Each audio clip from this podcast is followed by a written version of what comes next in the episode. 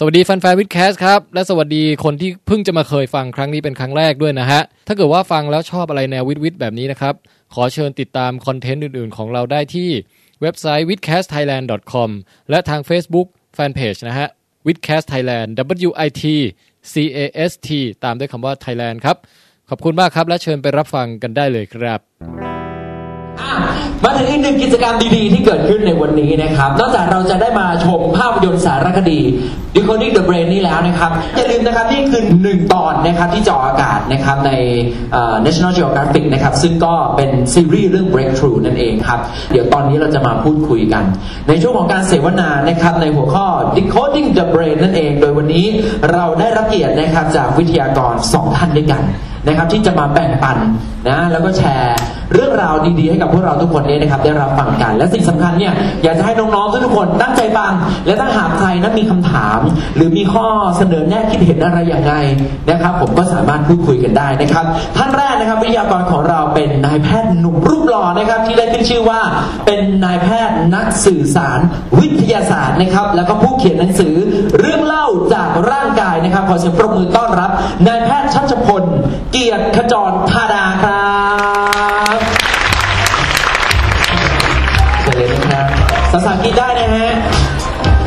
ถ้าเก็บอารมณ์ไม่อยู่อย่างนี้นะอ่าแล้วลำดับต่อไปอีกหนึ่งท่านนะครับ ผมเป็นผู้เชี่ยวชาญ แล้วก็นักวิจัยทางจิตวิทยานะครับ แล้วก็ยังเป็นยังเป็นอาจารย์ประจำสาขาวิชาจิตวิทยา พัฒนาการคณะจิตวิทยา จุฬาลงกรณ์มหาวิทยาลัยนะครับขอเสียงประมือต้อนรับผู้ช่วยศาสตราจารย์ ดรพันรพีสุทธิวันครับ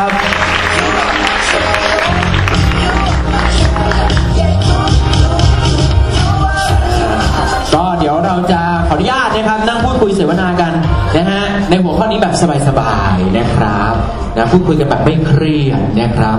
นะถึงแม้ว่าเป็นเรื่องสมองก็ตามนะครับ แต่สมองเราก็ต้องมีความสุขด้วยนะเพราะว่าเป็นสิ่งที่ทุกคนมีสมองใช่ไหมครับอ่าละครับ เริ่มต้นก็ขอสวัสดีทั้งสองท่านอีกครั้งหนึ่งก่อนแล้วกันนะครับ ผมนะมาในช่วงแรกนี้ก่อนที่จะไปอ่ พูดถึงเรื่องราวของ Decoding the Brain ภาพยนตร์สารคดีที่เราได้รับชมกันไปเมื่อสักครู่นี้นะครับ ขอเอเรียกว่าเก็บเกี่ยวความรู้นะในพื้นฐานเกี่ยวกับสมองกันสักเล็กน้อยก่อนท่านจากคุณหมอนะครับ ผมแล้วก็ผู้ช่วยศาสตราจารย์ดรพันธพีด้วยนะครับ ว่าเรื่องพื้นฐานเกี่ยวกับสมองเนี่ยนะครับ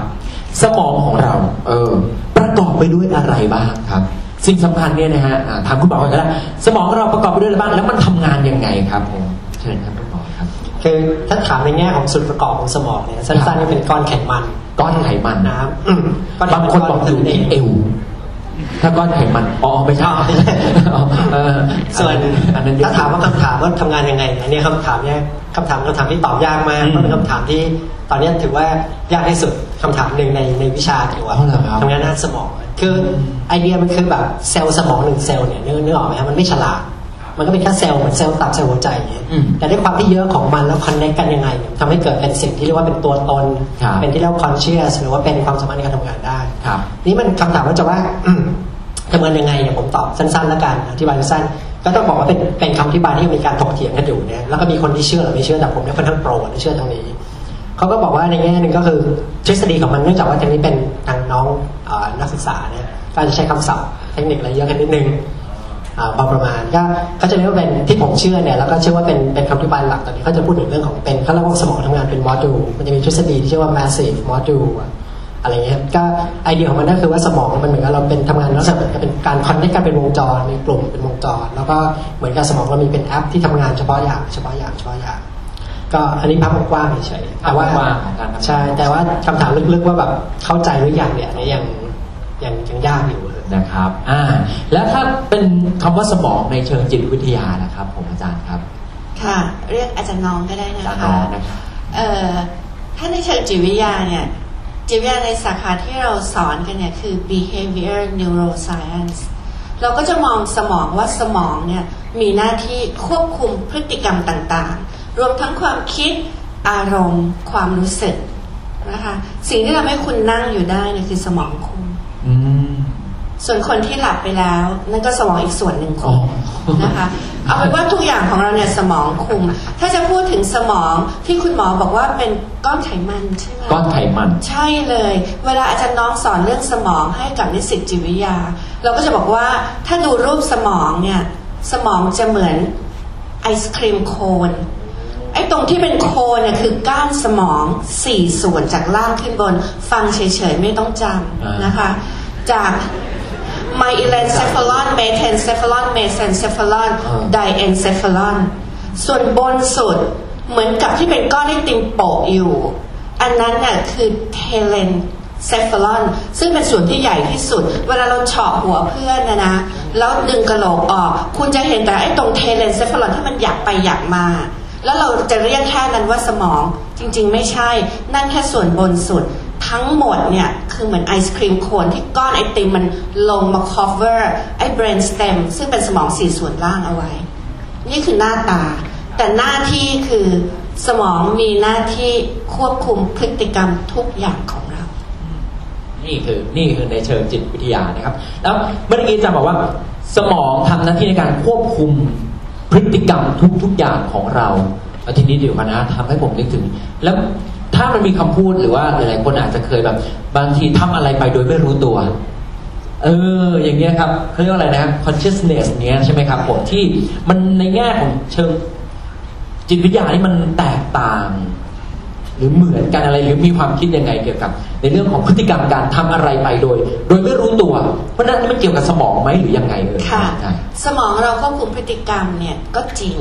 แต่สมองเนี่ยจะมีส่วนที่บอกที่รู้ว่าเรากำลังทำอะไร เราจะเรียกมันว่า consciousness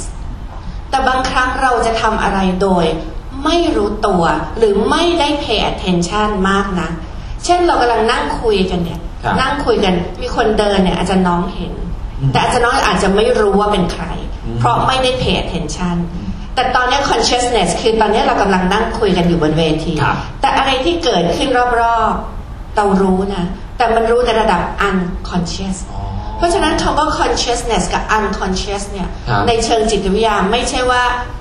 รู้ตัวกับสลบโอ้ไม่ใช่ ไม่ใช่ unconscious คือการกระทำใดก็ตามที่มัน เหมือนจะเป็นอัตโนมัติที่เราทำโดยไม่ต้องนึกถึงอะครับอันนั้นจะถือว่าเป็นเรื่องของ unconscious เป็นตัว control อืมทีนี้สมองเราเนี่ยแต่ละส่วนเนี่ยมันจะมี back up ไว้เสมอ สมมติเราบอกว่าสมองส่วน hippocampus ดูแลเรื่อง short term memory มันก็จะมีสิ่งที่เราจำได้ว่าเราจำอะไร อันนั้นคือ consciousness มาจับ แต่แม้เราจำไม่ได้ว่าเราจำอะไร แต่มันก็ยังเข้า short term memory นะ อันนี้คือ unconscious มาจับเหมือนคุณนั่งฟังอาจารย์สอน lecture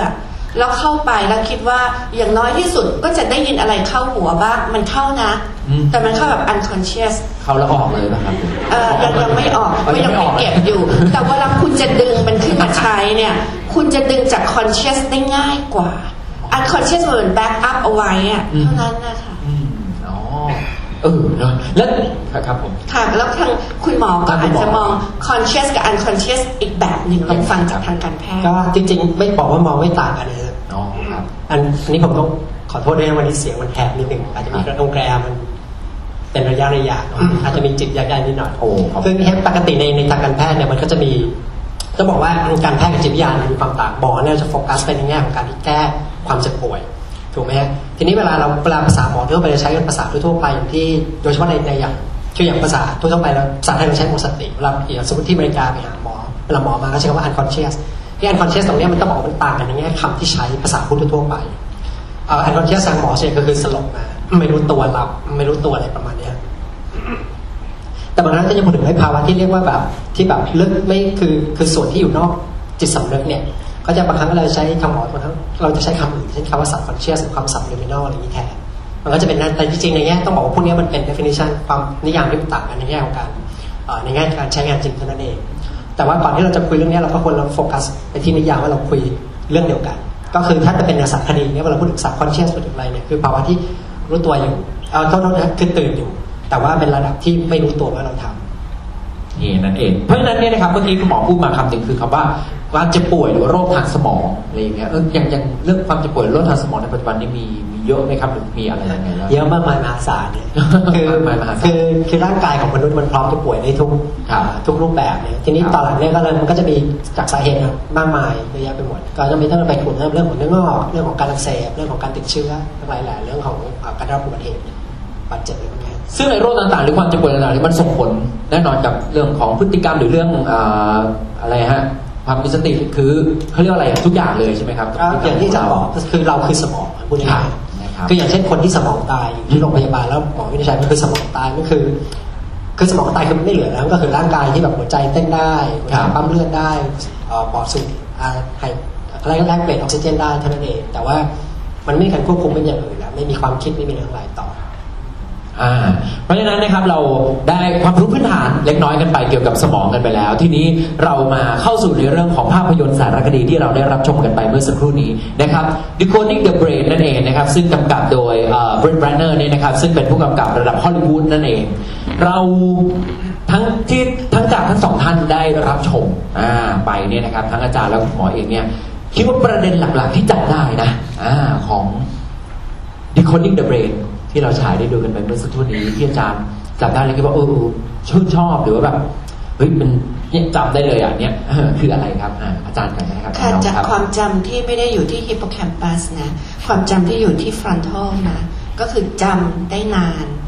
ไม่ใช่เหมือนที่เด็กๆ เวลาเรียนจำด้วยฮิปโปแคมปัสเป็น short term memory สอบเสร็จหายไปเลยหายเลยนะคะอาจารย์จำจำโดยย้ายจาก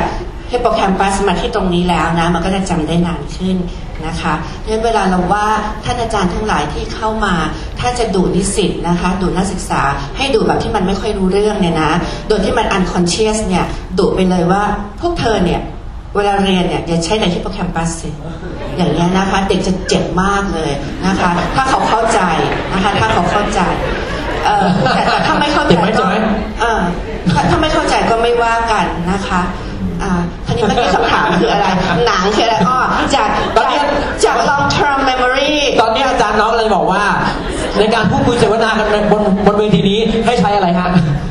อย่าใช้แค่ฮิปโปแคมปัสอ่าฮิปโปแคมปัสมันเข้าไปก่อนใช่ memory มันเข้าไปที่นั่นก่อนครับนะอ๋อตรงนี้สองอัน แต่ถ้าเผื่อเราบ้านผมเรียกนึกขมับตาม เรานึกตามเรา repeat อ๋อนะคะ มันจะในสุดมันจะส่ง circuit ไปที่ตรงนี้นะคะ จะกลายกลายเป็นความจำระยะยาวอ่าเอาไปใช้ได้นี่ตกลงเธอถามใช่ได้ประเด็นหลักที่อาจารย์น้องจับได้อ๋อประเด็นหลักที่อาจารย์น้องจำได้ เมื่อกี้คุยกับคุณหมอมาเหมือนกันครับเราก็มีความประทับใจกับซีรีส์นี้ต่างกัน คล้ายๆกันจริงจะพูดไป แต่ของอาจารย์น้องเนี่ยประทับใจในแง่ที่ว่า สมองเนี่ยคือความความต้องการของนักวิทยาศาสตร์ นักจิตวิทยาและแพทย์และนักวิจัยทาง neuroscience เนี่ยคือเราอยากจะพยายามดีเทคให้ได้ว่าส่วนไหนของสมองควบคุมพฤติกรรมอะไร ขณะนี้มันยังเป็นไปได้ยากเหมือนที่นะคะคุณหมอคนที่ทำผ่าตัดสมองเนี่ยบอกตอนสุดท้ายว่าถ้าเทียบกันแล้วเนี่ยความ complicate ของสมองที่เหมือนนาฬิกาที่มันกลไกมัน complicate มากๆเนี่ย นักจิตวิทยาหรือ neuroscience neuroscientist ทั้งหมดขนาดนี้เท่ากับเด็กป .1 เท่านั้นเอง เพราะฉะนั้นที่เราประทับใจคือเรากำลังทำให้สิ่งที่เป็นความรู้ในระดับเด็กป .1 เนี่ยมันเข้าใจได้ง่ายสำหรับคนทั่วไป เรายังล้วงลึกลงไปไม่ได้ชัดเจน แต่อย่างน้อยมันเป็น inspiration น่ะว่าในวันหนึ่งใน generation ของพวกคุณ หรือใน generation ของลูกๆคุณ อาจารย์คงไม่อยู่แล้ว แต่ generation เหล่านั้นคำตอบในเรื่องของ brain และ neuroscience มันจะชัดขึ้นนะคะ เพราะมีการเริ่มแล้ว มีการเริ่มถึงแม้ว่ามันจะยังทำออกมาอย่างชัดเจนมากไม่ได้แม้แต่งานทดลองงานวิจัยในหนูอย่างเงี้ย นะคะ แต่วันหนึ่งข้างหน้าเนี่ยมันพอจะเห็นเทรนด์แล้วล่ะว่ามนุษย์เรากำลังสนใจจะตอบคำถามเหล่านี้ ซึ่งเป็นเพื่อการแก้ปัญหาต่างๆ ให้กับมนุษย์ด้วยกันค่ะ ครับอ่าซึ่งเดี๋ยวเราจะมาคุยกันต่อไป คุณหมอแล้วครับผมคือที่ผมดูแล้วผมชอบครับสุดๆเลยเนี่ยมันมีสองประเด็นสองเรื่องด้วยกันเรื่องแรกคือเรื่องไอ้เจอ switch ของ conscious เนี่ย ซึ่งจะบอกว่าตอนที่อันเนี้ยผมเพิ่งมารู้ประมาณประมาณตุลาปีที่แล้ว เพราะว่าผม subscribe พวกเกี่ยวกับพวกเวลามันมีข่าวใหม่แล้วก็จะส่งเมลมา แล้วมีอยู่ช่วงหนึ่งผมส่งเรื่องเนี้ยมาติดๆกันในหลาย ๆ วันเราจะบอกว่าตอนแรกแรกที่ที่เห็นว่ามี switch of conscious ไม่เก็ตสุดๆเลยคือมันจะเป็นไปได้ยังไงที่จะมี switch of conscious คือเปิดปิดการรับรู้อะไรอย่างเงี้ยใช่ไหมครับคือมันมันแปลกอืมคือต้องบอกว่าเป็นอะไรที่มันคือปกติเราพูดถึง conscious ให้เป็นสาขาเป็นหนึ่งในหัวข้อที่ถือว่ายากที่สุดในในการศึกษาเรื่องของสมอง ว่ามันเกิดได้ยังไงเกิดในความรู้สึกเป็นตัวตนเป็นอะไรอย่างนี้ได้ไง มันไม่ใช่แค่ว่ารู้ตัวหรือไม่รู้ตัวนะแต่ความรู้สึกคือแบบชั้นคือชั้นอัตราทุกอย่างเอ่ออันที่สองคือเรื่องของไอเทคโนโลยีที่พูดถึง optogenetics นที่ว่าตัวที่แบบใช้ไปแล้วไปกระตุ้นด้วยแสงไฟด้วยอะไรเนี้ย คือต้องบอกว่ามันเป็นอะไรที่ ตัวนี้มันแค่เครื่องมือ แต่มันในนี้เขาไม่ได้เน้นมากนะแต่ว่ามันเป็นอะไรที่แบบ จะนำไปสู่อนาคตอีกมากเลยตัวนี้ก่อนะอันเรียกร้องความสนใจ โอเคทีนี้เอาตัวเจเนติกส์อันนี้ผมเสริมนิดนึงคือในนี้เขาจะมาใช้ในในแง่ของไอ้การเรื่องของความจำกระตุ้นเป็นเซลล์เซลล์จริงๆเนี่ยไอ้ที่มันน่าตื่นเต้นมันคือเขาจะมีโฟกตอนนี้เขากำลังคุยกันว่าเราจะใช้ในการกระตุ้นให้เหมือนกับแบบ enhance สมอง enhance ให้มันขึ้นอีกอีกระดับหนึ่งคือพูดง่ายๆถ้าใครเคยดูหนังเรื่อง limitless หรือว่าละครซีรีส์ limitless คือที่แบบเราพระเอกกินยาเสร็จแล้วแบบแบบฉลาดขึ้นแบบบุ๊แล้วก็แบบ คิดนู่นคิดนี่อย่างรวดเร็วอะไรเงี้ย ก็คืออันนี้คงไม่ขนาดนั้น แต่มันเป็นการพูดถึงการที่แบบเราจะใช้ใช้แบบเป็นลักษณะการที่แบบเรากระตุ้นให้สมองทำงานเกินประสิทธิภาพเร็วขึ้นไป อันนี้เป็นอะไรที่น่าตื่นเต้นแล้วมันเป็นเป็นเครื่องมือใหม่ที่แบบออกมาเมื่อสักเอ่อประมาณเจ็ดปีที่แล้วอะไรเงี้ยก็ถือว่าเป็นเป็นเป็นนวัตกรรมใช่ไหมครับที่คงจะต้องดูต่อไปในอนาคตนี่เป็นหมายที่ดี ที่จะสร้างอะไรที่ยิ่งใหญ่มากๆต่อไปในอนาคตเช่นเดียวกันนะครับอะนะครับเอ่อจาก จากในเรื่องที่เราได้ดูกันเมื่อสักครู่นี้ Decoding the Brain เนี่ยนะครับ ทั้งอาจารย์นอและหมอเคยพบหรือเคยเห็นเคสนะครับ ผมที่เอ่อเคยเจอ แล้วมีลักษณะคล้ายกันนะครับหรือเหมือนกันกับในหนังบ้างไหมครับผมเดี๋ยวถ้าเป็นเคสคนไข้คุณหมอคงจะตอบได้ชัดเจน แต่ของอาจารย์น้องเอาเป็นเคสคนใกล้ตัวดีกว่านะคะ คือมีคุณพ่อของลูกศิษย์เนี่ยซึ่งอายุประมาณท่านอายุประมาณ ห้าสิบปลายปลายหกสิบต้นต้นๆเนี่ยอยู่ๆจากผู้ชายที่วอร์มอบอุ่น เป็นพ่อที่น่ารัก อยู่ๆก็พอไปไหน พอเห็นสาวๆ สวยๆ อย่างเงี้ย ก็จะพูดจาแบบอยากคายใส่เขา หรือจะไปก็รอกกระติกเขานะคะ แล้วพอลูกๆกกับภรรยาห้าม ก็จะหันมาแวบใส่ ตอนแรกเนี่ยลูกกับภรรยาเนี่ย คิดแต่ว่า ไมพ่อเราถึงเป็นคนแบบนี้ทำไมถึงตัณหากลับตอนแก่ แต่ในที่สุดตอนหลังคุณพ่อป่วย พอคุณพ่อป่วยเข้าโรงพยาบาลถึงได้รู้ว่า พฤติกรรมของท่านที่เปลี่ยนไปอย่างมาก ๆ กลับหน้ามือเป็นหลังมือเนี่ย เป็นเพราะมีเนื้องอกในสมอง แล้วไปกด area บาง area โดยเฉพาะ area ที่ทำให้ท่าน inhibit พฤติกรรมที่ไม่ค่อยน่ารักไม่ได้ อย่างเงี้ย เพราะฉะนั้นอันหนึ่งก็คือว่า มันมี pathology บางอย่าง ซึ่งในแง่ของจิตวิทยาเราเรายังไม่ได้ดูที่ pathology เราดูที่พฤติกรรมที่เปลี่ยนแปลง พฤติกรรมที่เปลี่ยนแปลงหลาย ๆ อันเนี่ยเมื่อสาวกลับเข้าไปมันจะเจอความความผิดปกติในสมองครับเพราะฉะนั้นอันหนึ่งก็อยากจะฝากไว้ว่า เมื่อไหร่ก็ตามที่คนใกล้ตัวเราจะเด็กหรือจะคนแก่หรือแม้แต่เพื่อนเรา มีพฤติกรรมอะไรที่มันปกมันผิดปกติผิดไปจากเดิมของเขานะคะผิดไปจากเดิมของเขาอย่างมาก ๆ เนี่ย ขอให้สงสัยไว้นิดนึงว่ามันอาจจะมี pathology ทางด้านร่างกายหรือทางด้านสมองไปโดนตรงนั้นนะคะ อย่าคิดว่าอยู่ๆเขาเกิดผีสิงหรืออะไรนะคะ ไม่ไม่ใช่ค่ะเออเออไม่ใช่นะอย่างน้อยน้องๆนะครับ เริ่มต้นจากนะสำรวจพฤติกรรมตัวเองก่อนดีไหมครับอาใช่จารย์ค่ะใช่ค่ะดีค่ะดี ครับก่อนที่จะไปสำรวจพฤติกรรมคนอื่นนะอ่าคุณหมอแล้วครับเคยมีเคสอ่าในกรณีคล้ายคลึงหรือว่าเหมือนกันกับในภาพยนตร์ที่เราได้ดูกันไปเมื่อสักครู่อในภาพยนตร์เราพูดถึงหลายหลายเรื่องมากนะครับก็มีมันต้องมีมันมันก็มีหลายเรื่องที่จะพูดแต่ว่าจริงๆผมอยากเสริมนิดนึงก็คือ อันนี้เพลินว่าพูดถึงเรื่องที่พูดถึงว่าสังเกตเพื่อนอะไรเงี้ยเพราะจริงๆในชีวิตจริงมันมีอย่างคณะแพทย์ผมไม่พูดถึงรุ่นไหนอะไรกันแล้วกันนะฮะแต่เป็นว่ามันมีคนที่นิสัยเปลี่ยนระหว่างเรียนอยู่ แล้วก็ขนาดคณะเพื่อนหมอด้วยกันเนี่ย เราเรียนเราขับผ่านวิชาจิตวิทยาผ่านวิจิตวิทยาผ่านจิตเวชแล้วเนี่ย แต่ก็คือเขานิสัยเปลี่ยนเขาไม่เปลี่ยนแบบเปลี่ยนแบบสุดสุดโต่งมากสตรีมมากแต่ไม่มีใครแบบดีเทคว่าเขาป่วยอะไรเงี้ยจนกระทั่งสุดท้ายก็จบกันไปแล้วเขาเรียนไม่จบเพราะปัญหาเรื่องเขาป่วย อันนี้ก็เป็นเรื่องที่น่าสนใจคือบางครั้งในขนาดอยู่ในกลุ่มคนที่ควรจะต้องรู้แท้ๆแล้วเขาเปลี่ยนขนาดแบบป่วยชัดเจนเนี่ยกลับไม่มีคนสังเกตเลยเท่าไหร่ อันนี้ก็ก็น่าสนใจ แล้วก็ปัญหาเรื่องที่แบบพฤติกรรมคนอายุมากขึ้นแล้วมีพฤติกรรมที่แบบเหมือนกับดูลามกอะไรเงี้ยจริงๆเป็นปัญหาที่เจอบ่อยมากนะแล้วก็คืออีกหน่อยพอจบไปทำงานเราจะเห็นเห็นบ่อยขึ้น เช่นบางครั้งบางครั้งผู้ป่วยป่วยเข้าโรงพยาบาลอายุมากๆเนี่ยป่วยด้วยไม่ต้องโรคเขียวบนสมองก็ได้บางครั้งความเป็นกลางมันมันน้อยลงบางคนก็นอนอยู่แล้วก็แบบเอ่อเล่นเว็บเพศตัวเองอะไรอย่างเงี้ยก็จะมีมีค่อนข้างบ่อยโอเคทีนี้กลับมาเรื่องหลงมีไหมฮะอายุอายุน้อยๆไม่เป็นไรมีไหมฮะ เอาอยากรู้อ๋อไปแสดงหรอกเนาะมีมีคนตอบไหมมีคนตอบก็คุณหมอทีนี้ก็มีเรื่องของภาวะอย่างเคสแรกเลยที่แบบว่าคนไข้ป่วยแล้วที่แบบว่าเขากระตุ้นที่ตรงตรง claustrum แล้วแต่ค้างไปเนี่ย อันนี้เป็นภาวะภาวะโรคโรคลมชักหนึ่งเชื่อว่าหลายท่านหลายน้องหลายคนอาจจะเคยได้ยินชื่อเป็นภาวะโรคที่เรียกว่าเป็น absenceซึ่งมักจะพบในเด็กพบในเด็กหมายถึงว่าวินิจฉัยครั้งแรกเนี่ยเป็นเด็กก็คือบางครั้งเด็กๆเล่นเล่นตุ๊กของเล่นอะไรอยู่เนี่ยบางครั้งค้างปุ๊บห้าวินาทีเนี่ยแล้วกลับมาเล่นต่อ ซึ่งมันมันน่าสนใจตรงที่อย่างเช่นอย่างสมมติว่าสมมติได้นั่งนั่งอยู่นี่ยสมมติผมมีสวิตช์อันหนึ่งซึ่งแบบสามารถทำให้เกิดภาวะนี้ได้แล้วผมกดปุ๊บเกิดไปแมลงฟ้าบลูแล้วก็ขณะที่น้องฟังเนี่ยน้องรู้สึกว่าตัวเองก็ฟังไปเรื่อยๆเนี่ยไม่มีอะไรขาดขาดช่วงไม่มีอะไรอย่างเงี้ยแต่จริงเนี่ยผมบอกเฉลยว่าจริงๆเมื่อกี้ทุกคนเนี่ยหยุดหยุดนิ่งไป30 วินาทีอะไรเงี้ยคือคนที่เป็นเป็น absence จะคืออย่างจริงๆคือเขามีความรู้สึกว่าโลกเขาก็ต่อเนื่องไปเรื่อยๆแต่มีคนบอกว่าโลกหายไป หายไป 30 วิอะไรอย่างนี้ทั้งหลายแหละ คล้ายๆอย่างนี้ครับก็มันก็จะมีเคสพวกนี้ที่ที่เจออยู่ค่อนข้างบ่อยเพียงแต่ว่าประเด็นนั้นเนี่ยในแง่วินิจฉัยเราก็ทำ EEG ใช่ไหมตรวจคลื่นไฟฟ้า สมองเราก็จะเห็น pattern ที่มันเป็น pattern เฉพาะของไอ absence absence นะครับเพียงแต่อันเนี้ยมันน่าสนใจที่มันเจอลักษณะที่เป็นสวิตช์อย่างที่ผมบอกตอนที่ฟังตอนแรกเราบอกเฮ้ยมีสวิชเนี่ยนะเกี่ยวกับคอนเชียสอะไรอย่างเงี้ยก็ก็เป็นเป็นกรณีที่น่าสนใจดีนะครับอ่าแต่มีอยู่อย่างกรณีหนึ่งนะครับที่ผมว่าเออฟังดูแล้วเนี่ยก็น่าสนใจนะ นะครับ อย่างเช่นเรื่องของการปรับเปลี่ยนความทรงจำใช่ไหมครับอ่านะน่าสนใจไหมอยากปรับเปลี่ยนหรอคะอยากปรับเปลี่ยนของตัวเองเหรอคะหรือยังไง เออ ทีนี้แต่ว่ามันก็แน่นอนว่าไอจะพูดมันก็พูดยากนะว่า เออแล้วถ้าต่อไปมันจะเป็นยังไง ใช่ไหมครับ อย่างในในในหนังพูดถึงว่าเออ แล้วถ้ามีคนเอามาใช้ในกรณีของการการล้างสมอง ช่ไหมครับ หรือในแง่ของจริยธรรมต่าง ๆ เนี่ย มันจะเป็นยังไงอย่างในแง่ของ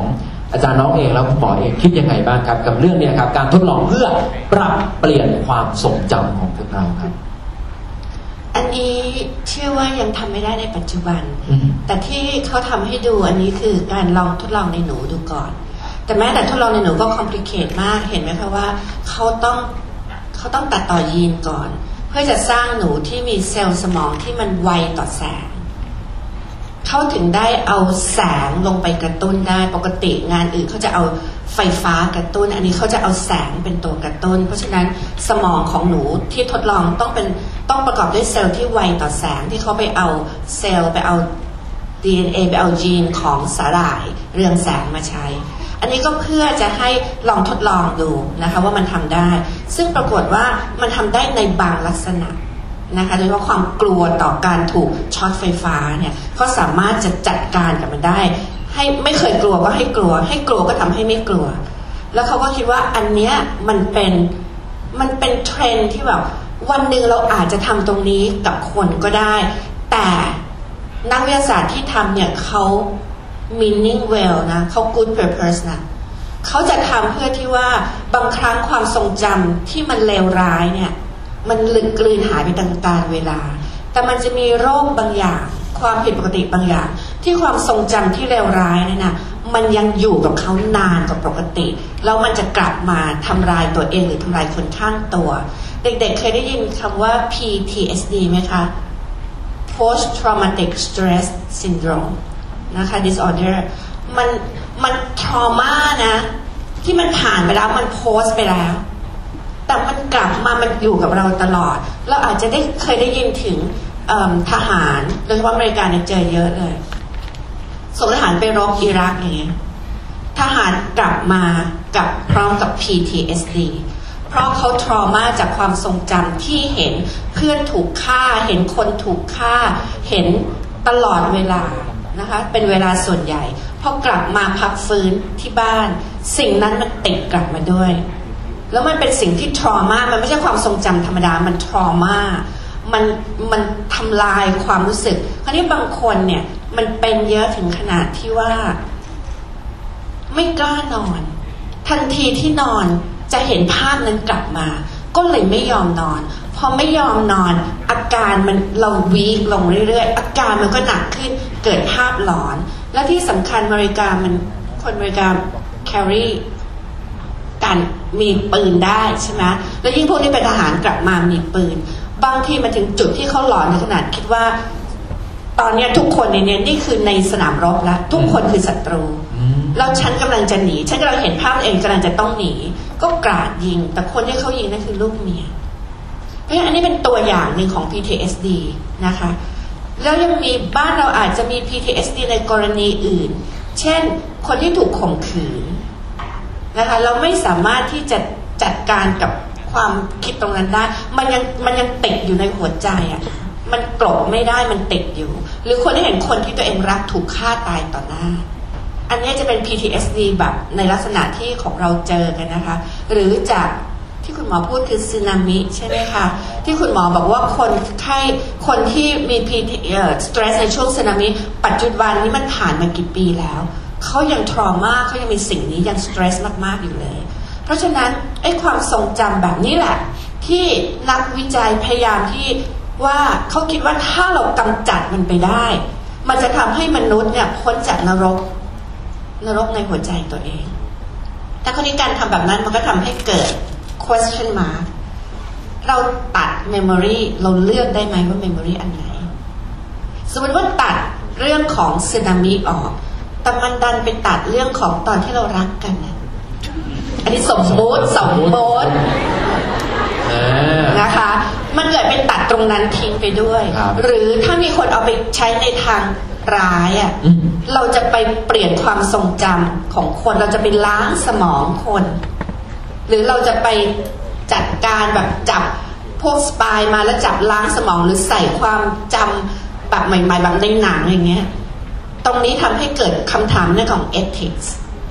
ว่าเวลาที่จะทำอะไรกับมนุษย์ ไม่ได้หมายความว่างานวิจัยทุกอย่างจะนำไปสู่การใช้งานได้จริงนะคะ ขณะนี้ที่เห็นเรื่อง optogenesis นี่ก็คือเป็นเรื่องของแนวคิดเท่านั้นค่ะอ่าคุณหมอแล้วครับในงานอันนี้ผมเห็นต่างไปอ๋อเหรอ คือผมจะบอกผมโปรเทคโนโลยี อันที่สองเนี่ยก็คือต้องบอกว่าอันนี้จากประสบการณ์ส่วนตัวเนี่ยสังเกตช่วงหลังในในช่วงแบบเป็นสิบกว่าปีที่ผ่านมาตั้งแต่เรียนมาเนี่ยคือมีความรู้สึกว่าเนี่ยเราอ่านอยู่รู้สึกไกลตัวมากปั๊บปั๊บเดี๋ยวมาแล้วเอามาใช้ล้วยิ่งโดยเฉพาะอย่างสาขาในในการการแพทย์เนี่ยเราเห็นบ่อยมากเลยแบบผมรู้สึกมันไกลตัวมากเลยแล้วอีกทีอ่าแบบเด็กรุ่นใหม่เรียนจบมาใช้ไปแล้วน้องเทคนิคการแพทย์เนี่ยแบบออกมาใช้กันรู้จักทุกอย่างรู้คุ้นเคยมากอย่างเงี้ย เราต้องไปเรียนรู้จากน้องเขาซึ่งแบบมาเร็วมากเพราะฉะนั้นผมเชื่อว่าเทคโนโลยีพวกนี้มันมันมาเร็วมาก แล้วผมเชื่อว่าจะมาใช้ที่คำถามว่าในแง่ความเอติกในแง่ว่า มันจะมีปัญหาไหมอะไรกันก็บอกตรงๆผมก็ผมคือตัวผมเนี่ยต้องบอกว่าผมรู้สึกชิลเพราะผมรู้สึกว่าเทคโนโลยีพวกนี้มันเหมือนกับมันเหมือนจริงๆแค่เบสิกมันคือเหมือนการผ่าตัดคือแน่นอนว่าหรือว่าอย่างน้องเรียนเทคนิคการแพทย์มีเรียนทางทางด้าน radiation เนี่ยเรารู้ว่า radiation เนี่ยคือถ้าไปใช้ในแง่พับเปลี่ยนไปวันดีคนดีคนไปตั้งเครื่องก็ฉายแสงสว่างทั่วไปเป็นปัญหาแน่ แต่เมื่อเมื่อมันเป็นลักษณะเป็นระบบพวกนี้มันคืออะไรที่มันควบคุมเนี่ยเราเรารู้วิธีการควบคุมแล้วเราเลือกใช้ เราต้องมี indication ในการใช้อะไรอะไรแหละ แต่ในแง่ของการเรียนรู้เพื่อเข้าใจเนี่ยผมว่ามันโอเค ก็ในแง่คือคือเหมือนกับคำคำคำตอบผมนี่เป็น in general ในในแง่ของเทคโนโลยีเลยคือว่ามันมีข้อดีและข้อเสีย เราต้องรู้ว่าข้อดีคืออะไรข้อเสียคืออะไร เส้นที่จะแบ่งที่เหมาะที่จะใช้นี่คือตรงไหน แล้วก็ใช้ในกรณีไหนก็เป็นธรรมดา แล้วผมเชื่อว่ามันจะมาช่วยมีประโยชน์มหาศาลอย่างที่บอกกรณีอย่าง PTSD เนี่ย เป็นปัญหาใหญ่อันหนึ่งซึ่งตอนหลังเนี่ยอย่างเช่น PTSD มันไม่ได้จบแค่ generation เดียวเรารู้ตอนหลังมันส่งข้าม generation ได้ เช่นอย่างเช่นที่เห็นชัดก็คืออย่างคนไข้ที่คนที่อยู่ค่ายกักกันนาซีชาวยิวเนี่ยเป็น PTSD คือโอวันกลัววันกลัววันกลัวเนี่ยปรากฏว่าเกิดมาพอรุ่นลูกแล้วรุ่นหลานสาวเนี่ยซึ่งไม่ได้เกี่ยวข้องเหตุการณ์เนี่ยก็มีภาวะนี้เกิดขึ้นได้ มันส่งผ่านที่เขาเรียก epigenetics อะไรเงี้ซึ่งก็คือเป็นปัญหาก็คือเป็นโรคอันหนึ่งคนเขาบอกว่าคนที่ไม่เคยเป็นไม่รู้หรอกมันทรมานแค่ไหน ก็ผมก็มองว่าเป็นหนึ่งในเทคโนโลยีเท่านั้นเองนะครับก็เป็นความคิดเห็นแล้วก็เป็นมุมมองนะครับ ผมเพราะว่านะมันก็แล้วแต่นะผมว่าคือเราก็ไม่รู้นะว่าในต่อไปในอนาคตเอ๊ะมันจะเป็นยังไงแต่สิ่งหนึ่งนะครับอีกประเด็นหนึ่งที่น่าสนใจนะครับมันมีประโยคหนึ่งจากในหนังเนี่ยนะครับ ตั้งแต่ช่วงเริ่มต้นเลยที่เขาบอกว่าอัตลักษณ์ของคนเราเนี่ยมันสร้างบนความเขาเรียกว่าความทรงจำ ใช่ไหมครับ คนเรามีพฤติกรรมนะครับเป็นยังไงนะฮะหรือทำอะไรในทุกวันนี้บางทีมันก็เกิดขึ้นจากสภาพความทรงจำหรือสิ่งที่เราเจอเจอมาหรือบรรยากาศแวดล้อมที่เราเติบโตมา แต่ถ้ามันถ้ามันมีการทดลองหรือมันมีสิ่งสิ่งหนึ่งที่ทำให้เราเนี่ยนะต้องสูญเสียความทรงจำหลักของเราไป เออ เพราะฉะนั้นเนี่ยมันก็จะต้องส่งผลแน่นอน ใช่ไหมครับ กับอัตลักษณ์หรือความเป็นตัวตนเรา ที่มีอยู่ในปัจจุบันใช่ไหมครับ อันนี้อันนี้ผมไม่รู้เหมือนกันนะ ต้องถามคุณบอกว่ามันมันเหมือนกันกับอัลไซเมอร์หรือเปล่าหรือไม่รู้อันนี้มันคือการสูญเสียความทรงจำหลักหรืออะไร หรือไม่เหมือนหรือยังไงเอ่ยครับคือคือความทรงจำเนี่ยในในในภาษาพูดทั่วไปที่เราใช้ทั่วไปเนื่องจากมันเป็นคำนามเป็นกลุ่มก้อน something ที่แบบถับเป็นเหตุการณ์แล้วมีความทรงจำมีอารมณ์มีอะไรอยู่ จริงๆ ในแง่ของสมองเนี่ยในแง่วิทยาศาสตร์เนี่ยความทรงจำเนี่ยมันเป็นมันเป็นอ่อใช้คำว่าอะไรเป็นกระบวนการเป็น process ของสมอง ที่มันไม่มีลักษณะแบบเหตุการณ์นี้มีอารมณ์นี้แล้วก็จำทุกอย่างได้เหมือนเหมือนเป็นเก็บไฟล์หรือเป็นทั้งหลายแหละมันเป็นลักษณะการที่สมองเวลาเราเรียกความทรงจำเนี่ยสมองมัน create สิ่งใหม่ขึ้นมาเหมือนในสารคดีก็คือมันเหมือนกับแบบ keyword เลยว่าแบบมันเหมือนพิมพ์ Google keyword ใส่ keyword keyword เข้าไป แล้วมันก็จะไปดึงสิ่งต่างๆเขาประกอบกันเป็นสิ่งที่เราจำได้ซึ่งอันนี้มันขัดความรู้สึกของคนทั่วไป คือตอนแรกๆที่ผมเรียนรู้เรื่องนี้ผมก็มีรู้สึกว่าใช้เวลาอยู่พักนึงกว่าจะแบบเก็ตว่ามันมันมันหมายถึงอะไรกันแน่ ทีนี้เพราะฉะนั้นเนี่ยในแง่ความเป็น identity เนี่ยสมมติว่าเราตื่นเช้ามาแล้วแบบเราล้างความกลับไปที่อัลไซเมอร์นะคือทีนี้ครับความโรคต่างๆเนี่ยเวลาคนเสียความทรงจำจะมีความเสียหลายแบบมาก มันมีหลายการเสียหลายแบบมาก อย่างเช่นที่ผมเอ่อมันก็จะมีกรณีประเด็นแปลกๆซึ่งเจอไม่บ่อยเช่นบางคนอย่างที่บอกว่าบางครั้งเสียเนี่ยเสีย เสียแค่เรื่องของคำนามอ่าบางคนคำกริยาคำอะไรรู้หมดคำนามเนี่ยทำไม่ได้ไม่สามารถรู้อะไรหรือว่าเสียคำกริยาก็จะมีเสียเฉพาะ ชื่อของสัตว์เลี้ยงลูกเลี้ยงนมก็มีถูกไหมฮะหรือว่าบางคนเนี่ยจำหน้าคนไม่ได้ หน้าทุกคนเนี่ยไม่ไม่จำไม่ได้จำทุกอย่างได้นะจำนู่นจำนี่จำนี่อะไรได้ครับจำเห็นหน้าคนนึกไม่ออกอืมเพราะฉะนั้นความทรงจำมันจะมีความอ่าเรียกต้องบอกว่ามีหลายแบบบางส่วนไปทีนี้โรคอัลไซเมอร์ก็เป็นโรคชนิดหนึ่งที่มีการเสียความทรงจำในรูปแบบหนึ่งแล้วเราก็เรียกชื่อว่าอัลไซเมอร์แต่ก็มีคนที่เสียความทรงจำด้วยรูปแบบอื่นก็มีเหมือนกันเอ่อทีนี้คำถามว่าเราเสียความทรงจำเสียอัตลักษณ์เสียอะไรไหมคือมันเสียอยู่แล้วนะคือ คืออย่างช่วงที่เราตื่นเช้ามาเรารู้เราคือใคร เรามีเรื่องราวเป็นยังไงชีวิตฉันเป็นยังไงมา ถ้าตื่นมาทั้งหมดมันแบงค์เนี่ย บางครั้งเนี่ยน้องไม่รู้ด้วยซ้ำว่าน้องชอบกินอะไร เราไม่รู้ตัวเองว่าจริงๆแล้วฉันชอบหนังเรื่องอะไรฉันชอบใครฉันเป็นเพื่อนกับใครฉันรู้สึกดีกับใครไม่รู้หมดมันมันก็แบงค์เลยแล้วก็สำคัญเพราะฉะนั้นก็คืออย่างที่บอกไอ้ identity มันมาจากความทรงจำนะครับอะในแง่ของอาจารย์น้องนะครับเมื่อกี้ที่อาจารย์น้องบอกว่าเออว่า ถ้ามันมีการลบความทรงจำอ่าบางทีเราก็ไม่รู้นะ ความทรงจำที่มันแบบ ทรามาติกมากสามารถที่จะลบไปได้ แต่ว่าเออไอ้ความสุขหรือว่าในแง่ความทรงจำที่มันเป็นเรื่องราวดีๆ มันก็อาจจะถูกลบไปด้วย ซึ่งมันก็จะส่งผลแน่นอนนะครับ ใช่ไหมครับ กับอัตลักษณ์หรือสิ่งที่มันเกิดขึ้นในปัจจุบันของเรา ค่ะ เพราะว่าในทางจิตวิทยาเราเชื่อว่า personality เนี่ยมันคือตัวตนของเราวิธีคิดวิธีพูด ลักษณะที่เราชอบไม่ชอบอะไร แล้วมันสร้างสมทุกทุกวันของชีวิตอืมจนกลายเป็นเราครับนะคะนี่ถ้าเผื่อเราลืมอดีตทั้งหมดเนี่ย ครับบางส่วนอาจจะยังคงอยู่ แต่บางส่วนที่ส่วนที่เป็น unconscious ยังคงอยู่พูดนี้ดีกว่า แต่ส่วนที่เราพยายามจะตอบคำถามตัวเอง ฉันเป็นใครฉันมาจากไหน พ่อฉันคือใครฉันเรียนอะไร ฉันชอบหรือไม่ชอบอะไร เราตอบไม่ได้ เราใช้ conscious มาประกบกับ memory เพื่อตอบหาอัตลักษณ์ให้ตัวเองไม่ได้ แต่บางอย่างที่มันเป็นภาวะ unconscious ที่มันเป็น personality ที่ไม่ต้องถามว่ามันคืออะไร อย่างเช่น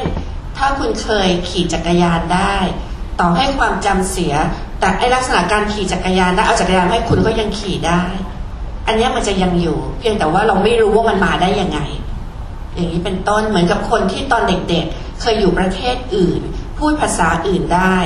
โตขึ้นมานั้นลืมไปหมดแล้วลืมหมดแล้ว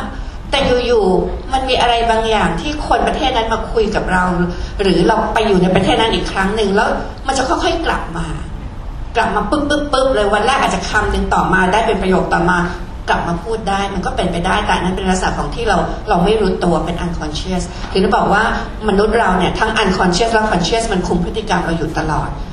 เพียงแต่เราบอกได้หรือเปล่าว่ามันเพราะอะไรกับบอกบอกได้หรือบอกไม่ได้นะคะทีนี้ในแง่ของถ้าถ้าลองไปอ่านหนังสือเกี่ยวกับ memory คุณจะเจอศัพท์เกี่ยวกับ memory เยอะมาก long term memory short term memory episodic memory เอ่อ working memory นะคะ บางคนเนี่ยสอนอะไรใหม่ๆเนี่ยเขาจำไม่ได้สมองเขาผิดปกติในเรื่องของการการจดจำเรื่องใหม่ ๆ สอนให้วาดรูปเนี่ยแล้วก็ให้ลงมือวาดเลยพอพรุ่งนี้มาถามเป็นไงที่เรียนไปเมื่อวานเรียนอะไรจำไม่ได้ ก็สอนวาดรูปไปไง ไม่เคยเรียน ไม่เคยเรียนเอางั้นอันนี้สอนใหม่ สอนใหม่ ที่หัวเราะนี่นะครับเป็นมันคล้ายๆกับนักศึกษาคล้ายๆกับนักศึกษาสอนใหม่ครูสอนใหม่ สอนไปเรื่อยๆจนครบเออ15ครั้งครับ ในหนึ่ง semester ต่อให้คุณบอกว่าไม่เคยเรียนอาจารย์ไม่เคยพูด แต่คุณตอบข้อสอบได้ดีขึ้น มันมีค่ะ ในคนไข้ที่บอกว่าไม่เคยเรียนไม่เคยเห็น ไม่เคยวาดรูปไม่มีงั้นวาดให้ดูซิปรากฏว่าวันที่หนึ่งซึ่งสอนครั้งแรกวันที่สองอะยังไม่นับพอไปวันที่สี่วันที่ห้าจนถึงวันที่สามสิบทุกๆวันจะวาดดีขึ้นทั้งที่จะบอกว่าไม่เคยเรียน เพราะ working memory มัน work แบบ unconscious ไม่รู้ว่าทำได้ไงแต่ให้ทำทำได้ค่ะเพราะฉะนั้นในเรื่องของ memory เนี่ย ละเอียดเยอะ แล้วก็อย่างที่คุณหมอเคยพูดไว้ว่าถูกมันเป็น process เราจะนึกว่า memory เนี่ยมันมันเก็บเป็นเหมือนหนังสือ เอาหนังสือนี้ไปไว้ตรงนี้ในห้องสมุด แล้วไปหยิบมันคืนมาไม่ใช่ เราพบว่า memory สำหรับ content สำหรับบุคคลสำหรับเหตุการณ์สำหรับสำหรับการกระทำมันจะแยกเก็บคนละที่อะแถม memory ที่เกี่ยวข้องกับ emotion emotion ก็จะแยกเก็บคนละที่กับ content เพราะฉะนั้นเวลาที่ดึงกลับมาอย่างที่คุณหมอบอก พอดึงกลับมาเนี่ย เวลามันมารวมกันอีกทีทั้ง content กับ emotion เหมือนในในหนังที่ดูเห็นไหม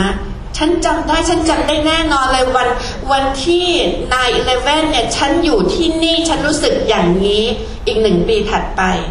ไม่เหมือนเดิมอีกสามปีถัดไปไม่เหมือนเดิม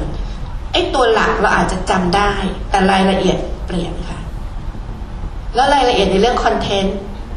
ผิดพลาด 40%นะแต่ถ้ารายละเอียดในเรื่องอิโมชัน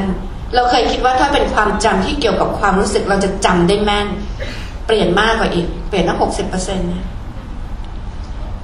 เพราะฉะนั้นตอนแรกจำได้ว่าเคยรักคุณหมอเมื่อตอนเป็นนิสิตอยู่ด้วยกันนั่นไงสมมติสมมตินะคะ พอ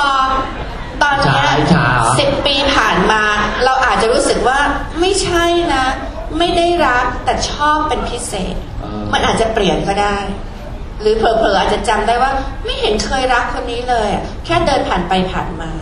ระวังนะอิโมชันเปลี่ยน เพราะฉะนั้นเจ็บตอนนี้ปล่อยมันไป อีกหน่อยมันจะเปลี่ยนเอาอีอะไอ้ยะไหนใครเพิ่งเจ็บมาบ้างตกใจก็ตอนนี้ใจตอนนี้นะ อ๋อแล้วอย่างนี้มันเหมือนกับตอนเหมือนอ่าแล้วถ้าในกรณีที่เราเคยได้ยินกันแบบ เหมือนแบบอะสมมติตอนเด็กๆใช่ไหมครับที่แบบ มีเหตุการณ์เหตุการณ์หนึ่งแล้วเวลาผ่านไปแล้วเราเสียใจกับมันมาก แต่เวลาผ่านไปแล้วเรามีความรู้สึกว่าเฮ้ยทำไมเราไปนั่งเสียใจอะไรให้กับให้กับสิ่งสิ่งนั้น มันดูเป็นเรื่องเล็กน้อยมากเลยอะไรอย่างเงี้ยมันเหมือนกันไหมครับหรือเพราะว่าประสบการณ์ที่เข้าไปเพิ่มความจำและเพิ่มบทบาทตัวตน personality ของเราอะมันมากมายมหาศาล มันเลยทำให้สิ่งที่เคยสำคัญในอดีตมันอาจจะลดความสำคัญลงครับเพราะตัวหารมันเยอะขึ้น นึกถึงเวลาหนูอยู่ปีหนึ่งอืมเกรดเนี่ยมีความสำคัญมากเออใช่ใช่ถูกไหมแต่หนูไม่ค่อยสนใจ พอมาปีสี่อยากจะดึงเกรด เพราะจะต้องไปเรียนต่อเดี๋ยวเกรดไม่ถึงครับแต่ต่อให้หนูได้ A หลายวิชา แต่ตัวหารมันเยอะซะแล้ว เกรดที่ขึ้นขึ้นเป็นจุดนะจ๊ะ เช่น เช่นกันค่ะเหมือนกันนะแต่พอโดนใจเลยนะเออเทือนที่นี่เขานิยมใช่ไหมเขาต้องมีอะไรนะเกียรตินิยมใช่ไหมครับใช่ป่ะอ่านี่เราแบบเกียรตินิยมกันทุกคนเนาะหรือเป็นพวกเกรดนิยม เกรดนิยมคือพวกสองกว่ากว่าๆอะไรอย่างเงี้ยนะอะก่อนที่จะไปสรุปในช่วงท้ายนะครับพูดกันมานะครับ ตั้งแต่ในช่วงแรกนี้แล้วผมถามน้องๆนะเรามาพูดคุยกับน้องๆกันบ้างดีกว่านะครับ คุณหมอครับอาจารย์ครับ น้องๆคนไหนมีคำถามมีไหมครับ หรืออยากจะแสดงความคิดเห็นหรืออยากจะพูดคุยอะไร เกี่ยวกับประเด็นของสมองนะเช่นสมองตัวเองก็ได้นะ กับอาจารย์ หรืออย่าเกี่ยวกับประเด็นของที่เราได้ดูกันไปนะครับในหนังนะครับดิดคนดิ้งเดอะเบรมีไหมครับ มีไหมใครสามารถถามคำถามได้นะเออดูมาตั้งแต่ต้น ฟังกันมาตั้งแต่ช่วงเริ่มต้นของการเสวนาเนี่ยครับ มีไหมครับถามได้ แสดงความคิดเห็นได้ เดี๋ยวน้องๆนักศึกษา เราจะเติบโตต่อไปเป็นอนาคตที่ยิ่งใหญ่ของชาตินี้ อะไรนะ หนูไม่เห็นด้วยเลยเหรอคะมีไหมครับมีไหมครับ ด้านหลังมีเปล่ามีอ่านี่ครับ เชิญครับว่าไงครับ มีอ่าเดี๋ยวเดี๋ยวขอไม่เป็นไรครับคุณหมอขออนุญาตครับขออนุญาตอะมาข้างหน้านี้นิดนึงนะครับ เดี๋ยวแนะนำตัวหน่อย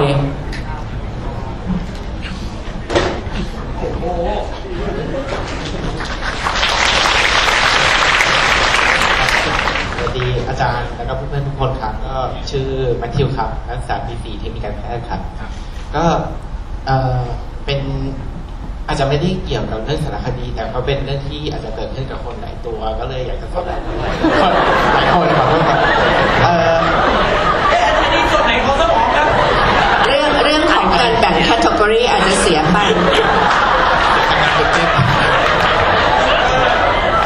ก็ อ่าอย่างอย่างคำที่ว่าเดจาวูครับ ก็คือเรารู้สึกว่าเหตุการณ์เนี้ยเกิดขึ้นเคยเกิดขึ้นกับเรา ซึ่งอยากถามว่ามันเกี่ยวข้องอะไรกับความทรงจำในสมองเรา หรือมีคำอธิบายแล้วบ้างหรือยังครับ ขอบคุณครับ จะตามตัวไหนครับอ่าคนไหนนะหมอหมอเล่นมุกต่ออ่า แล้วสองท่านเลยก็ได้ครับเชิญสั้นๆเลยก็แล้วกันนะผมตอบสั้นๆก็คือมันจะเป็นอย่างที่บอกว่าอารมณ์กับความสิ่งที่จำเนี่ยมันมันเป็นคนละส่วนกัน ก็คืออันนี้มันคือการแมทช์สิ่งใหม่เหตุการณ์ใหม่ เข้ากับอารมณ์ที่รู้สึกว่าเราเคยรู้สึกแล้ว นี่คือเบสิกแบบไอเดียของไอที่พูดถึงเนี่ยฮะเรียจาวูนทั้งหลายแหละคล้ายๆกับคุณหมอเลยค่ะ คือการที่ memory เราเนี่ยแยกแยกเก็บกระจัดกระจาย emotion ก็แยกเก็บกระจัดกระจาย เวลาเราเข้าไปใน situation หนึ่งเนี่ยแล้วเรามีรู้สึกว่ามัน trick เนี่ยรู้สึกว่ามันไปดึง memory กลับมานะคะมันพยายามที่จะ make sense out of it อะคือจริงๆ มันคือถ้าในสมองเราจะบอกว่ามันคือ มันคือเรื่องของ electrochemical activities ที่มัน sparking ในสมองในบริเวณนั้นๆ เช่นเราเข้ามาในห้องนี้เราจำได้ว่าเราเคยสอบตก อ่าอันนี้จำได้แน่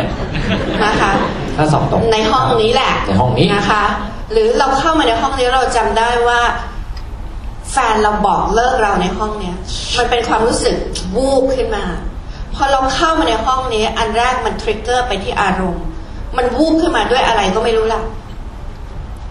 สมองจะ make sense out of it จากการที่ area ตรงนั้นถูกกระตุ้น แล้วก็จะพยายามดึงสิ่งที่ใกล้กันมา support กันแล้ว create ขึ้นเป็นเรื่องเรื่องหนึ่ง อันนี้มันจะคล้ายๆกับว่า เวลาที่ถ้าเราทำงานยังไม่เสร็จทำงานยังไม่เสร็จแล้วงานยุ่งมากดูหนังสือดูหนังสือ เขียนงานเขียนงานเขียนงาน แล้วก็สโลสเลไปเข้านอน คุณจะฝันเรื่องอะไร คุณจะฝันเรื่องงาน มัน carry over ทั้งที่จริงๆ แล้วมันคือ electrochemical activities ที่มันอยู่ในสมองที่มันเหมือนที่มัน sparking ตุ๊ดตุ๊ดตุ๊ดตุ๊ดที่มันเหมือนกับที่มัน left over ที่มันเหลืออยู่ในสมอง แต่สมองพยายามจะแปล และสมองก็จะแปลในสิ่งที่มันใกล้ที่สุดคือสิ่งที่ขณะนั้นคุณทำงานมาใหม่ มันก็จะเกี่ยวกับเรื่องงานของคุณเดจาวูก็คล้ายกันคือมันเป็นการทำงานของ มันเกิดการ sparkling ของบาง area ในสมอง แล้วเมื่อมันมาจับเข้าด้วยกันแล้วสมองพยายามจะแปลนะคะหรือที่เรา cognition เนี่ยพยายามจะแปลผล มันก็จะแปลในสิ่งที่เคยเกิดมาแล้ว เราจะไม่ฝันถึงเรื่องที่เราไม่เคยเจอ การแปลความฝันของเรามันจะต้องมันอาจจะเป็นอะไรที่ไม่เคยเจอในชีวิต แต่เคยเจอในทีวีอ๋อไม่เคยเจอในชีวิตแต่เคยเจอในหนังสือ เพราะว่า การเก็บจำเนี่ยมันจะทำให้เกิดการแปลผล แล้วเราจะแปลผลจากสิ่งที่เราเก็บจำเอาไว้แบบที่คุณเอาแล้วฝันเห็นเลขที่จะออกวันพรุ่งนี้อะอันนั้นเป็นก่อนนอนเนี่ยเรามีความตั้งใจแน่วแน่นะคะ เราอาจจะอธิษฐานคือปกติเวลาไหว้พระแทนที่จะเอ่อ แผ่เมตตาให้สรรพสัตว์ทั้งหลายครับแผ่เมตตาให้ตัวเอง ด้วยการมาสักทีเถอะนะหลายหลายครั้งแล้ว อ๋อ เราก็อย่างเงี้ย นั่นแหละนะ แต่เราจะไม่เคยฝันถึงเลขที่เป็นภาษาที่เราไม่รู้จักใช่ใช่ใช่ครับเนาะ แต่บางทีฝันถึงเหตุการณ์ก็เอาไปตีเป็นเลขได้นะฮะอ่าคำถามนี้ครับ มีใครอยากถามหรือว่าอยากพูดคุยแบ่งปันประสบการณ์อะไรกันอีก เชิญครับ มาเร็วมาเร็วขอตัวแทนผู้หญิงบ้างสิผู้หญิงอ่าเมื่อกี้ผู้ชายไปแล้วเชิญครับมีไหมครับ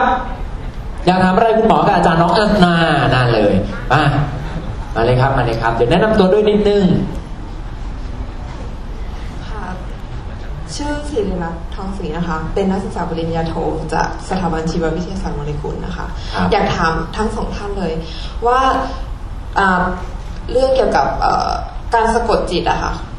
คือการสะกดจิตอะเวลาสะกดจิตจะทำให้คอนเชียสมันลดลงใช่ไหมคะ แล้วมันมีผลกับการสวิชคอนเชียสในในคอสตัมหรือเปล่าค่ะเป็นความคิดเห็นแล้วกันค่ะผมเงียบก่อนเอ่อตอบก่อนแล้วกันนะครับนะอาจารย์เป็นคำถามที่ยากมากคือที่หนึ่งคำถามผมตอบมาเลยว่า เอ่อเกี่ยวกับ claustrum หรือเปล่าเนี่ย อันนี้ผมว่าไม่น่าจะใช่ คือคือ claustrum ที่พูดถึงเนี่ยมันคือการลักษณะการที่มัน lost ไปเลย conscious อะไรของเราแหละ ทีนี้เขาก็อธิบายว่าแบบคือที่ผมไปอ่านเพิ่มเพิ่มมานะก็คือ claustrum ที่เป็นเรื่องใหม่สมควร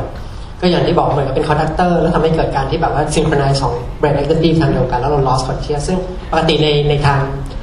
เชื่อว่าน้องหลายท่านคุ้นเคย อย่างเช่นการโรคลมชักเนี่ยจะมีแบบเป็น focal เป็นแบบ generalize อะไรอย่างเงี้ย generalize คือที่ EG มันคือสมองมัน pattern ไปทางเดียวกันหมดเลยแล้วจะเสีย conscious ไป โอเคกลับมาคำคำคำอันแรกคือคิดว่าไม่น่าจะเกี่ยวกับ clustrum ไม่น่าจะเกี่ยวกัน ทีนี้แง่การสะกดจิตเนี่ยส่วนหนึ่งก็คือต้องบอกว่ามันเป็นเอ่จริงๆสะกดจิตมันเป็นทางจิตวิทยาผมตอบสั้นๆแล้วกันเดี๋ยวให้ใจก็ขยายความต่อแล้วกันนะก็คือจริงๆก็คือมันเป็นลักษณะการที่โฟกัสไปที่ตรงส่วน subconscious ทีนี้ที่ที่ต้องบอกว่าจริงๆส่วนทางหมอเนี่ยจริงๆเราไม่ได้ทำนี้มากเพียงแต่ว่าแต่สมัยที่ผมเรียนเนี่ยเรียนที่ทาง คือที่รู้จักเนี่ยจะมีทั้งที่อาจารย์ที่ศิริราและที่อาจารย์ที่จุฬาที่เป็นจิตแพทย์เนี่ยเขาชอบใช้ใช้ใช้วิธีนี้มากคือสะกดจิตแล้วก็สมัยเป็นนักเรียนแพทย์เนี่ยก็ชอบสะกดจิตนักเรียนแพทย์ ซึ่งมันจะบอกจะบอกว่ามันไม่ทุกคนที่เกิด แต่ก็สามารถที่สะกดให้คนบางคนเนี่ยตื่นเช้าในวันรุ่งขึ้น ตื่นมาแล้วขันอะไรอย่างเงี้ยหรือว่าเอานาฬิกาไปแล้วตอนเช้าเนี่ยแล้วก็ลืมแล้ววันรุ่งขึ้นครับอันนี้อันนี้เรื่องจริงนะคือแบบเกิดขึ้นทุกรุ่นแล้วอาจารย์ก็ทำรุ่นอะไรอย่างเงี้ยแต่ว่าอย่างเช่นในกลุ่มสิบคนจะมีแค่คนละสองคนเนี่ยที่สามารถที่จะถูกสะกดจิตได้ อะไรประมาณนี้ครับ ทีนี้เดี๋ยวเรื่องสะกดจิตเนี่ยต้องบอกว่ามันมันเป็นเรื่องของจิตวิทยาโดยตรงเดี๋ยวเราให้อาจารย์เห็นความเห็นต่อมา เราจะสะกดจิต ทุกคนเพ่งอย่างที่คุณหมอบอกทำไม่ได้นะคะ ถ้าสะกดจิตหมู่ไม่มีนะ เพราะใจคุณต้องคล้อยตามหมดเนี่ยมันทำได้เดี่ยวๆจิตวิทยามันมีแนวจิตวิทยาที่เรียกว่า hypnotize psychology มีนะคะที่อเมริกาก็มี แต่ว่ามันอาจจะเข้าใจได้ยากนิดหนึ่งหลักๆคืออย่างนี้ เมื่อไหร่ก็ตามที่ hypnotize เนี่ยมันจะดึงสิ่งที่เราเก็บเอาไว้ แล้วเราก็ลืมมันไปแล้ว หรือเราไม่อยากจะจำมัน มันจะกลับขึ้นมาเพราะในภาวะนั้นมันเหมือนกับ inhibitory control ทั้งหลาย การยับยั้งตัวเองการอะไร เหมือนคุณเวลาคุณเมาอะเวลาคุณเมาเล็กๆน้อยๆเนี่ย คุณจะพูดอะไรที่คุณไม่กล้าพูดในเวลาปกติเช่นเวลาที่คุณไปสารภาพรักกับอาจารย์อะเออจำได้ไหมเพราะว่าตอนตอนเมาเออค่ะเออใช่นั่นแหละคล้ายๆอย่างนั้นนะคะคือในภาวะของการสะกดจิตคือการการที่ทำให้ consciousness หรือ awareness หรือการ control ตัวเองมันลดลงไอ้สิ่งที่เราเคยเก็บมันเอาไว้ เพราะอาย เพราะไม่กล้า เพราะไม่รู้มันจะขึ้นมาได้นะคะ คราวนี้ตรงนี้เราไม่ได้เราไม่ได้เรียนมาทาง hypnotize แต่เรารู้ว่ามีคนมีคนเอามาใช้นะคะเพราะฉะนั้นตรงนี้ตอบรายละเอียดไม่ได้แต่จะเล่าให้ฟังคือมีอาจารย์ตอนสมัยเรียนที่เมืองนอกอาจารย์เคยเล่าให้ฟังว่า hypnotize psychology เนี่ยเขาทำถึงขนาดที่ว่า คืออย่าลืมนะว่าคุณจะไปหาหมอ ต่อเมื่อมันมีอะไรที่คุณอยากจะเปลี่ยนแปลงถูกไหม ถ้าคุณไม่ได้อยากเปลี่ยนแปลงตัวเอง คุณไม่ต้องไปหาหมอ ไม่ต้องไปหานักจิตวิทยา ในกรณีนี้คือออผู้หญิงคนเนี้ยเขาไปหาหมอ เพราะเขาทนตัวเองไม่ได้ละคือเขาเวลาเขาไปทานอาหารกับเพื่อนๆเนี่ยหรือทานที่บ้านเขาจะทานอาหารประเภทที่เป็นซุปข้นไม่ได้ข้าวต้มหรือพวกอะไรที่มีน้ำเกรวี่ที่มันคลุกคลิกคลุกคลิกแขะๆเนี่ยทานไม่ได้ ราวนี้ถ้าเราบอกว่าไม่เป็นไรฉันก็ทานของแห้งๆสิก็จบไป แต่คนเนี้ยเขารู้สึกว่าไม่เอาอะฉันอยากเปลี่ยนตัวเองทำไมฉันถึงเป็นแบบนี้เวลาไปกินอะไรกับใคร แค่เห็นคนอื่นกินน่ะ ฉันก็จะแหวกแล้วอะก็เลยไม่อยากจะไปไหนเพื่อนก็จะอะไรอย่างเงี้ย ก็คือเอาเป็นว่าอยากจะเปลี่ยน ก็ไปหาจิตแพทย์ทางด้าน hypnotize จิตแพทย์ hypnotize ไป แล้วก็พบว่าตื่นเต้นมา ตอนเด็กๆ ผู้หญิงคนนี้เคยถูกเรปตอนอายุประมาณสามสี่ขวบเท่านั้น เพราะฉะนั้นการถูกข่มขืนของเธอเนี่ย มันรุนแรงชนิดแบบอวัยวะภายในอะไรต่างๆ เนี่ยมันมันแย่ไปเลยอะเข้าโรงพยาบาลเป็นเดือน เพราะฉะนั้นกลไกทางจิตอันหนึ่งก็คืออะไรที่เจ็บปวดมากๆ มันจะชัดดาวเลย เพราะฉะนั้นเด็กคนนี้พอฟื้นขึ้นมา จำอะไรไม่ได้ รู้แต่ว่าปวดท้องมาก เจ็บตรงนั้นเจ็บตรงนี้ พ่อแม่ก็บอกอ๋อหนูหกล้มหนูประสบอุบัติเหตุ เพราะฉะนั้นเขาจำไม่ได้เลยว่าสิ่งนี้เกิดขึ้น เขาจำได้อย่างเดียวใน unconscious ของเขา คือไอ้น้ำกามของผู้ชาย ที่มันมีลักษณะอย่างนั้น แล้วเขาก็ครานี้เขารู้แต่ว่าเมื่อเขาโตขึ้นมาอะไรที่มันคล้ายๆกับอย่างนั้นเขาทนไม่ได้แต่ไม่รู้ว่าเพราะอะไร อันนี้เป็นต้น นั่นก็คือพยายามดึงสิ่งที่อยู่ใน unconscious คุณพูดถึงสิ่งที่อยู่ใน unconscious คุณไม่ได้หรอกก็เพราะคุณไม่รู้ เพราะฉะนั้นอันนี้คือหลักของ hypnotize psychology นะคะแต่รายละเอียดเป็นยังไงเนี่ยตอบไม่ได้เพราะว่าไม่ไม่ได้เรียนมาทางนี้จริงๆผมตรงนี้ผมขอเสริมนิดนึงนะครับเป็นว่าเป็นช่วงต่อเนื่องเป็นการเมนชั่นอยู่ตรงนี้ คือสองส่วนด้กันที่คือเรื่องสะกดจิตเนี่ยคือพอฟังนี้น้องจะมีความรู้สึกว่ามันน่าจะมาใช้ประโยชน์ได้ดีอะไรจริงเนี่ยปัญหาคือทุกวันนี้มันไม่ได้ใช้จริงเพราะจริงก็บอกว่า มันมันมันไม่ได้มันไม่ได้ช่วยมากในแง่การใช้งานจริง มันต้องช่วยเป็น select คนมากๆแล้วมันมันไม่ได้ใช้งานแบบได้สำหรับคนกว้างทั่วไปคือมีงานวิจัยที่เขาทำมาระยะหนึ่งแล้วในแง่การมันใช้จริงเนี่ยมันค่อนข้างต้องบอกว่า fail อันที่สองมันมีกรณีหนึ่งก็คือกรณีที่คล้ายๆอย่างเงี้ยก็คือเป็นการที่เราทายเพื่อจะดึงประวัติในอดีตว่าเกิดอะไรขึ้นมา น่าจะมีอยู่ยุคนึงเนี่ยที่อเมริกาเนี่ยพวกที่เป็นแค่แบบคนที่เลี้ยงเด็กเลยโดนติดคุกเยอะมากเลยเพราะโดนหาว่าข่มขืน ซึ่งกรณีนี้นะเป็นกรณีที่มันเป็นเขาเรียกว่าเป็นกรณีที่มันเป็นลักษณะการที่เป็น false memory เป็น implant memory หรืออะไรก็แล้วแต่ คือการที่เราไปไปชักนำให้เด็กมีความเชื่อว่าคุณมีสิ่งนี้เกิดนี้มันเป็นคือเป็นท็อปิกเรื่องหนึ่งนะครับเป็นเรื่องของ implant memory แต่คือพอไปถามไปเยอะในเด็กมันจะเริ่มสร้างความจำขึ้นมาแล้วมันก็จะเริ่มเติมรายละเอียดเข้าไปเรื่อยๆจนกระทั่งยืนยันว่าแบบเหตุการณ์นั้นโดนเกิดขึ้นจริง แล้วก็มีช่วงนึงคนโดนติดคุกจนถึงทุกวันนี้ยังติดคุกกันอยู่เนี่ยเพราะเรื่องนี้เรื่องนี้จริงๆก็คือ ไปชี้ตัวว่าโดนข่มขืนเพื่อที่ไม่ได้เกิดเหตุการณ์ แต่ว่าโดนชักนำจนกระทั่งรู้สึกว่าจนเกิดความจำขึ้นมาว่าฉันโดนข่มขืนแถมมีรายละเอียดด้วย วันนั้นพาไปตรงนั้นตรงนี้ ซึ่งเป็นอีกหัวข้อหนึ่งหัวข้ออยู่เรื่อง implant memory ฉะนั้นตรงนี้มันมีความคล้ายๆกับว่ามีความมันไม่ฟิกซ์มากพอจะมาใช้งานได้จริงในในชีวิตประจำวัน อันนี้ขอเสริมคุณหมอนิดนึง คือว่าเวลาที่เขา hypnotize เราได้สมมติได้สาเหตุขึ้นมาแล้ว เขาจะเอาสาเหตุเนี้ยมาทำ treatment ต่อ คือพอเรารู้ตัวว่าอ๋อมันเกิดขึ้นอย่างนี้นะคณิตจิตแพทย์หรือนักจิตวิทยาก็สามารถจะ treat ที่ตรงเนี้ยเพราะเราดึงมันขึ้นมาแล้วมันไม่ได้ซ่อนอยู่ แต่ตราบใดที่มันซ่อนอยู่เราไม่รู้เลยว่าว่าจะทำจะช่วยได้ยังไง แต่อย่างที่คุณหมอบอกแล้วเรารู้ได้ยังไงว่าสิ่งที่มันขึ้นมาจาก unconscious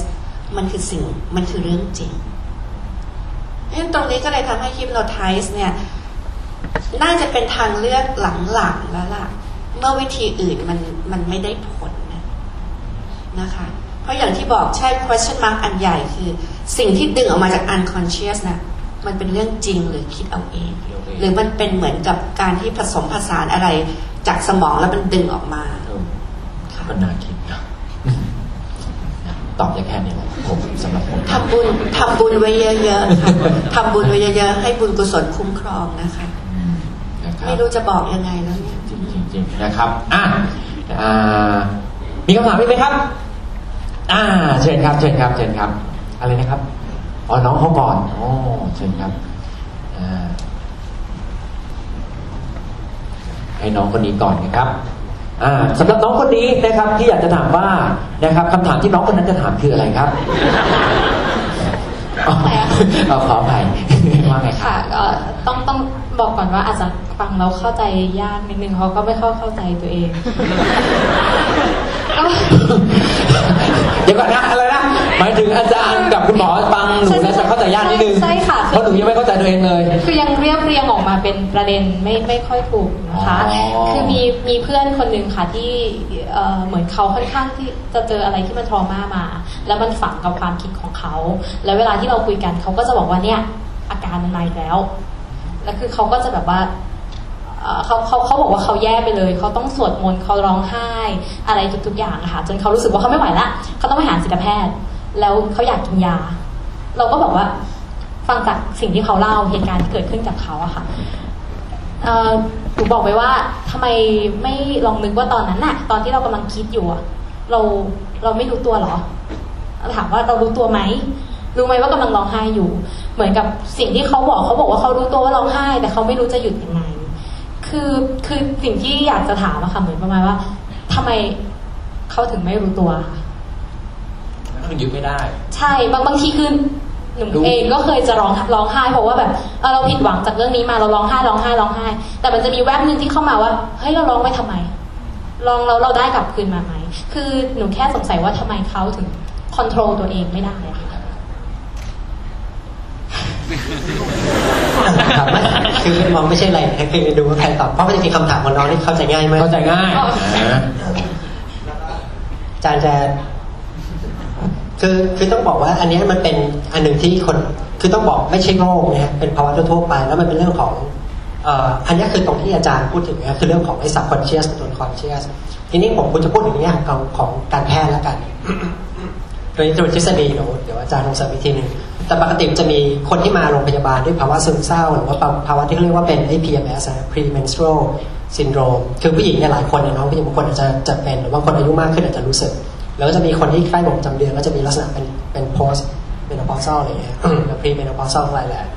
คือเมื่อฮอร์โมนเปลี่ยนเนี่ยแล้วบางคนสังเกตตื่นเช้ามาว่าใกล้จะมีประจำเดือนเอาแล้วแบบมันหงุดหงิดอะมันมันไม่มันหงุดหงิดมันไม่สบายตัวมันมันซึมเศร้ามันมีแต่ความคิดที่ไม่ดีออกมา แล้วก็น้ำตาจะไหลทีนี้ผมเชื่อว่าในห้องนี้เชื่อว่าหลายคนอาจจะมีบางคนคิดว่ตัวเองผิดปกติหรือเปล่าฉันบ้าหรือเปล่าจริงเป็นภาวะปกติที่มันเกิดขึ้นกับใครก็ได้ แล้วก็เอ่อ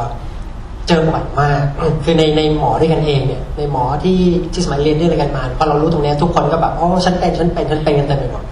ถูกไหมแต่ส่วนใหญ่ก็คืออมันก็เป็นภาวะที่มันเปลี่ยนไปตามฮอร์โมน ทีนี้ไอเดียก็คืออย่างเนี้ยไอเดียก็คือว่าปกติเรามีความรู้สึกว่าวิธีการคิดอารมณ์หรือตัวเราเนี่ยมันเป็นสิ่งที่เราควบคุมได้ แต่น้องต้องเข้าใจว่าบางครั้งในการเปลี่ยนเคมีบางอย่างในเลือดเนี่ยที่มันไปที่สมองเกี่ยวกับสารเคมีในสมองเนี่ยอะไรเนี่ย มันจะมีผลต่อสิ่งที่เรารู้สึกไงก็คือบางครั้งความคิดมันไปทางลบตลอดเลย หรือว่าอารมณ์มันไปทางลบตลอด เห็นอะไรเนี่ยมันมองในแง่ในแง่ลบตลอด ซึ่งพวกนี้บางครั้งเนี่ยเราก็สามารถที่จะใช้ส่วนของ conscious คือคือควบคุมได้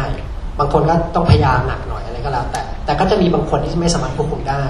แล้วทำให้เกิดมีผลกระทบกับชีวิตประจำวัน เขาก็ต้องมาหาจิตแพทย์หรือมาหาทางนักนักจิตวิทยาที่ช่วยได้ เพราะหลังๆเนี่ยถ้าเป็นลักษณะของหมอ ก็จะมีการให้ยาให้ลักษณะเป็นการปรับสารเคมีในสมอง แต่ตอนหลังมันมีวิธีดีกว่า ซึ่งทำโดยนักจิตแพทย์เนี่ยก็จะมีลักษณะเป็นลักษณะบางคนที่เขามีปัญหาพวกนี้เขาจะใช้เป็นวิธีเรียกเป็นแบบ CBT อะไรอย่างเงี้ยซึ่งต้องบอกว่านี้แก้ที่สาเหตุ ส่วนลักษณะของหมอส่วนใหญ่ก็จะเป็นลักษณะการให้ยาให้อะไรลักษณะการปรับสารเคมีสมดุลของสารเคมีแล้วบางคนถ้าจะเป็นก็เป็นเรื่องของฮอร์โมนเรื่องอะไรเงี้ยก็วิธีใช้ยาใช้อะไรปรับไปคือทางการแพทย์นะครับในการปรับแล้ว ในเชิงจิตวิทยาครับเหมือนกัน เหมือนกันเลยนะครับอาจารย์ก็คุณหมาตอบดีแล้วอ๋อก็ใช่นะคะคือบางทีเนี่ย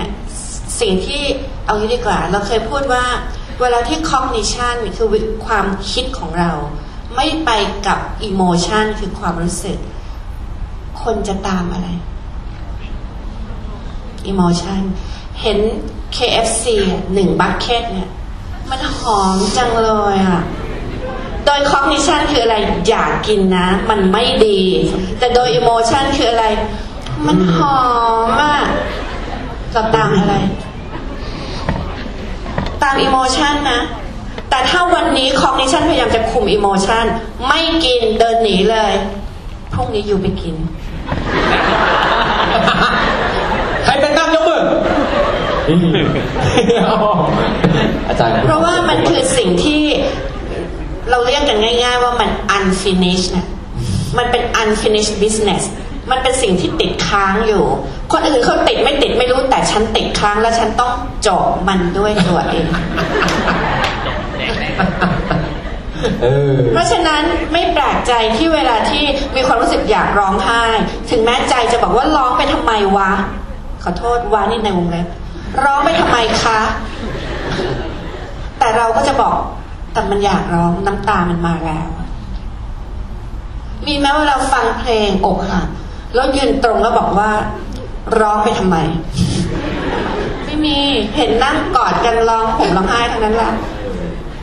อะมันก็เป็นได้นะครับอ่างี้ถ้าถ้าอย่างนั้น อาจารย์จะแนะนำให้น้องเขาเนี่ยไปแนะนำเพื่อนหรือว่า ยังไงครับ คืออย่างที่คุณหมอบอกนะบางทีมันมันไม่ใช่สภาพแวดล้อมภายนอกอย่างเดียว สภาพแวดล้อมภายในบางอย่างของเราอะ เช่นช่วงที่เราจะมีเมน ช่วงที่เรากำลังไม่สบาย ช่วงที่เราเจอเรื่องไม่ค่อยดีมา emotion เราจะ sensitive กว่า cognition เป็นพิเศษเลยล่ะอาจจะเป็นทางด้านของร่างกายด้วยนะคุณหมอครับเราเสริมนิดนึงจะบอกว่าอันเนี้ยเป็นฝั่งที่สำหรับคุณผู้ชายเนี่ยผู้ชายจะไม่ค่อยเข้าใจผู้หญิง ในส่วนนี้อ๋อตอนผมยังอันนี้สั้นๆเลยคือผู้ชายไม่เข้าใจว่าผู้หญิงเนี่ยอิโมชัน a ลมากอ๋อแล้วจะมีงุนกินมีอะไรอย่างเงี้ยผู้ชายก็เข้าใจไว้นะครับ ว่าเขาไม่เหมือนเราอ๋อนี่ผู้หญิงเขาใหญ่เลยนะ เพราะผู้หญิงดีกว่าผู้ชายอ้าวอันนี้อีโมชันอลล้วนๆเออโอ้นะเดี๋ยวเดี๋ยวเดี๋ยวผู้ชายวันนี้รับโทรศัพท์เลยคุณกินมาเลยเธอต้องเข้าใจฉันนะไปฟังคุณหมอแล้วนี่อะมา น้องคนนี้ใช่ไหมครับ อ่าเชิญครับเชิญครับ คุณดีเจเองนะคะที่ให้เป็นเพื่อนกับน้องเขาอะค่ะ ต้องแนะนำตัวก่อนนะคะ ครับ คืออยู่ศูนย์วิจัยอะค่ะ ก็เป็นอ๋อออาจารย์นะคะ ก็ขอคำคำถามเอ่อที่ปดีสนใจค่ะ ในแง่ของว่า ในอีกไม่กี่ปีข้างหน้านะคะในประเทศไทยนะคะรวมทั้งหลาย ๆ ประเทศเนี่ยกำลังจะเข้าสู่ในในส่วนของยุคที่จะเป็นนะคะ aging society ค่ะซึ่งการที่เกิดการลืมหรือว่าการจดจำไม่ได้ หรือว่า dementia ซึ่งอัลไซเมอร์เนี่ยก็เป็นโรคหนึ่งนะคะมันคงส่งผลกระทบในในหลาย ๆ หลาย ๆ เรื่องราวหลาย ๆ แง่มุมนะคะเศรษฐกิจทั้งหลายๆนะคะทีนี้อยากจะลองถามอาจารย์ดูนะคะว่า อย่างในหนังเนี่ยมักจะแก้ไขที่ความจำใช่ไหมคะถ้าในกรณีของอัลไซเมอร์เนี่ยก่อนที่เราจะลืม มันมีพารามิเตอร์อะไรบอกเราไหมคะอันที่สองก็คือ ถ้าในกรณีที่เราลืมไปแล้วเราเกิดอัลไซเมอร์เนี่ยนะคะเราจะหยุดการลืมนั้นหรือว่าการจำไม่ได้หรือคำว่า consciousness อะไรนี้นะคะได้ไหม เพราะว่ามีนักศึกษาเขียนมาเหมือนกันว่า ถ้าเกิดเรารู้ว่าเรากำลังจะลืมแล้วเราไปแบบล็อกไว้ก่อนก่อนที่เราจะจำไม่ได้เนี่ยมันจะดีกว่าไหมอะไรอย่างเงี้ยค่ะอันนี้ดูจินตนาการนิดนึงแต่ว่าเออก็สนใจอยากจะลองถามดูค่ะสองประเด็นใช่ไหมครับสองประเด็นมีอะไรที่บอกก่อนได้ไหมว่า เรากำลังจะสูญเสียความทรงจมีอะไรที่บอกก่อนว่าเรากำลังจะสูญเสียความำแล้วถ้าจเกิดเราขณะที่เรากำลังจะสูญเสียความทรงจำเราหยุดำบล็อกมันได้ไหม เดี๋ยวให้คุณหมอตอบนิดนึงนะแต่เราอยากจะบอกว่าอัลไซเมอร์กับซีน i ด e เมนเชียเนี่ยไม่เหมือนกันซีน i ด e เมนเชียก็คือคนที่แก่แล้วเริ่มหลงหลงลืมลืมแต่อัลไซเมอร์นี่คือสมองบางส่วนมันตาย แล้วสมองบางส่วนที่ตายเนี่ยมันไม่ได้ใช่แค่ความจำมันแม้แต่ activity ต่างๆ ที่เคยช่วยตัวเองได้ มันก็จะเสียไป เช่น เดินเข้าไปในห้องน้ำแล้วถามว่า การที่จะอาบน้ำให้ตัวเองต้องทำยังไงบ้าง หรือว่าเปิดเมนูให้คุณพ่อเลือกแล้วคุณพ่อเริ่มงง แล้วบอกเลือกให้หน่อย อันนี้น่าจะเป็นอัลไซเมอร์มากกว่าซีนาดิเมนเชียแต่ทุกคนไม่จำเป็นต้องแก่หรือต้องอัลไซเมอร์ใช่ไหมคะ ไม่จำเป็นนะคะ แล้วคนแก่หลายคนก็มีความจำดีจนกระทั่งท่านเสียชีวิตก็มีทีนี้ถ้าจะตอบคำถามเรื่องของว่าจะรู้ได้ยังไงว่า มันเริ่มมาแล้ว ก็เริ่มจำไม่ได้แล้วไงเห็นหน้านิสิตนี่เธอ เธอ เธออะไรนะ เดินไป พี่หนูเดินมาหาพี่ เอ๊ะ จะเดินมาทำไมอะ อันเนี้ยเห็นไหมเป็นไหมอันเนี้ยมาแล้วมาแล้ว แต่อะไรที่สำคัญมากๆ เราอาจจะยังลืมช้าหน่อยเช่นคนใกล้ตัว เจอหน้าแล้วแบบเจอหน้าสามีแล้วบอกคุณเป็นใคร อันนี้คงยากอะนะคะต้องต้องอายุเยอะๆยกเว้นว่าสามีแกล้งเช่นสามีมองหน้าภรรยาแล้วคุณเป็นใคร แล้วหันไปกอดผู้หญิงข้างๆแล้วบอกขอโทษผมจำผิด อันนี้มีตกนะคะอันนี้อ่าอันนี้คนละเรื่องคนละเรื่องกันนี่ไงอารมณ์ผู้หญิงขอบคุณโทษครับอาจารย์ เอ่อเดี๋ยวแยกทีละเป็นสามประเด็นแล้วกันเนี่ยอันแรกก็คือว่าอันแรกนี่คือจะบอกว่าผมตอบไม่ได้ ลืม คือเรื่องของเรื่องของเนี่ย senile dementia กับเรื่องของอัลไซเมอร์เนี่ยต้องบอกว่า pattern ในการลืมมันต่างกัน แต่ผมจำรายละเอียดไม่ได้มีใครจะช่วยไหมมีใครพอจำได้มันจะมี definition ของการวินิจฉัยโรคเนี่ยทีนี้ผมไม่ได้ดูพวกนี้ประจำผมจำรายละเอียดไม่ได้ แต่เป็นว่าอย่างที่สองประเด็นที่สองมีมีใครจะพอช่วยไหมเรื่อง ไม่มี เพื่อจะมีคนทราบเพราะว่าพวกนี้จะเป็น definition เขาไม่ได้ใช้ประจำเลยอันที่สองเนี่ยเออก็จะเป็นเรื่องของการที่ว่าบางคนเนี่ยอย่างเช่นเมื่อกี้พออาจารย์บอกว่าชื่ออะไรนะจำได้เลยมีน้องหลายคนเริ่มเปลี่ยนตัวให้ฉันเป็นโรคแบบความจำเสื่อมหรือเปล่านี่ปัญหาเนี่ยจะมีคนมาเยอะมากในช่วงวันสี่สิบห้าสิบมาถึงแล้วแบบเฮ้ยฉันจำไม่ค่อยได้แบบเดี๋ยวนี้ลืมวางกุญแจไว้ที่ไหน หรือว่าจำชื่อคนไม่ค่อยได้ฉันเป็นโรคความจำเสื่อมหรือเปล่าคำตอบคือส่วนใหญ่เนี่ยไม่ใช่นะก็คือ ถ้าสรุปตอบแบบสั้นที่สุดและย่อที่สุดแล้วก็ยาวที่สุดก็คือว่าปกติเนี่ยความจำเนี่ยถ้าสมมติว่าเราเรายังตื่นเต้นกับสิ่งใหม่ๆอยู่เช่นตื่นตัวแล้วมีความรู้สึกว่าทุกอย่างเป็นประสบการณ์ใหม่เราจำสิ่งนั้นได้ดีถูกไหมฮะแต่ปัญหาเรื่องของการที่เมื่อเราใช้ชีวิตอยู่นานๆขึ้นเนี่ย เราจะเกิดการจำเจอหลายอย่างเช่นวันนี้เราวางกุญแจตรงนั้นตรงนี้เราจอดที่ตรงนั้นที่ซ้ำเดิมเราจอดที่ทำงานคือขับรถไปจอดที่ทำงานเนี่ยจอดตึกเดิมทุกวันทุกวันเป็นตรงนั้นที่ตรงนี้ไป จะเกิดเขาเรียกภาวะการรบกวนของความจำเก่าความจำใหม่ interference of memory ซึ่งตรงนั้นเนี่ยมันจะเป็นไม่ใช่ความจำมันเสื่อมแต่เนื่องจากว่ามันข้อมูลมันมาซ้ำๆซ้ำๆซ้ำๆจนกระทั่งความจำเก่ามันมากวนความจำใหม่ที่เราจอดวันนั้น อันนี้ไม่ใช่ความจำเสื่อมนะอันนี้ประเด็นที่สองประเด็นที่สามคือเรื่องของการป้องกันใช่ไหมฮะไอเดียคือความป้องกัน นี่คำถามว่าอะไรที่ป้องกันอัลไซเมอร์หรือสมองเสื่อมได้ผมตอบรวมๆมาด้วยกันนะฮะก็เอ่อเอาในแง่อัลไซเมอร์ก่อน เอาอัลไซเมอร์นี่ก็คือว่ามันก็จะมีคนพูดถึงเรื่องกินเกาะช่วยไหมแปะใบแปะกล้วยอะไรอย่างเงี้ยจะมีสารช่วยไหมคือในแง่พวกหรือว่าในแง่ของเอ่อการเล่นซูโดกุหรือว่าสารพัดอะไรพวกอย่างเงี้ยเอ่อผมจำไม่ได้เขามีอะไรบ้างก็เลยใช้คำว่าสารพัดอ๋อ เล่นไพ่แต่เอาเป็นว่าเมื่อจัดงานวิจัยจริง ๆที่ได้อ่าจริงๆเรื่องไพ่นี่ก็พอช่วยเนี่ยครับงานวิจัยจริงๆที่ว่าจะช่วยจริงๆเนี่ยนะครับมันจะเป็นลักษณะการที่ไม่ใช่เป็นพวกอาหารเสริมอาหารเสริมเนี่ยในงานทดลองเนี่ยมันในในแง่หลักในแง่ทำในหลักเนี่ยมันดูมันจะช่วยแต่ในแง่ชีวิตจริงเนี่ยมันไม่ค่อยดูเหมือนไม่ได้ผลอย่างที่คาดเอาไว้ แต่ที่ได้จริงๆมันจะเป็นเรื่องของอะไรก็ที่เป็นลักษณะเอ่อ activity ของผู้สูงอายุที่ทำให้เอ่อให้มีปฏิสัมพันธ์กับคนอื่นมากขึ้น อย่างเช่นการขยับร่างกาย การออกกำลังกายเนี่ยช่วย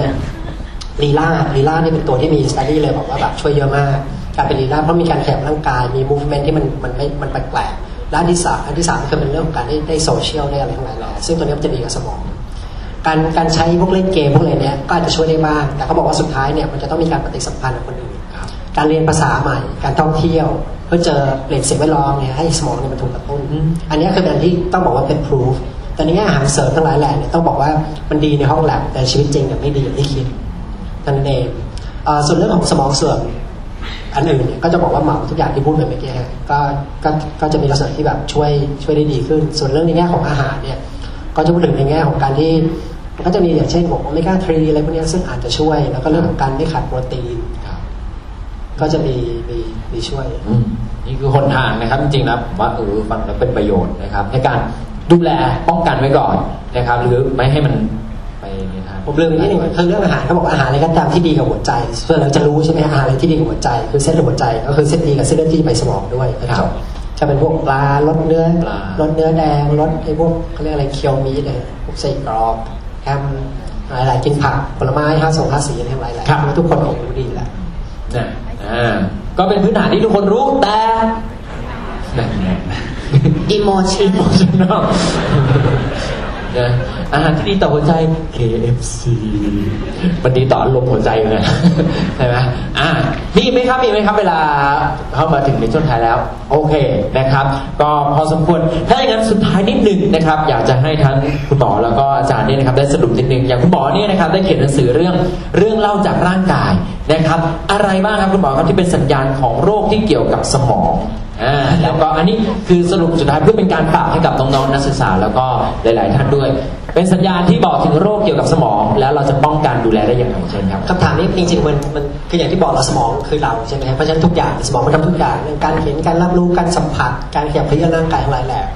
แต่เอาเป็นว่าที่มันจะมีเห็นแล้วคิดว่ามีผลจริงๆเนี่ยส่วนใหญ่ที่เห็นชัดเลยว่าเป็นแล้วเจอต้องบอกว่าอย่างนี้ครับเนื่องจากมันกระทบหลายอย่างนะจริงแต่ว่าอันที่มันเด่นชัดจริงๆก็ส่วนใหญ่เป็นเรื่องของการขยับร่างกาย ที่เจอว่าแบบมาโรงพยาบาลแล้วแบบโอเคนี่คือปัญหาแล้วก็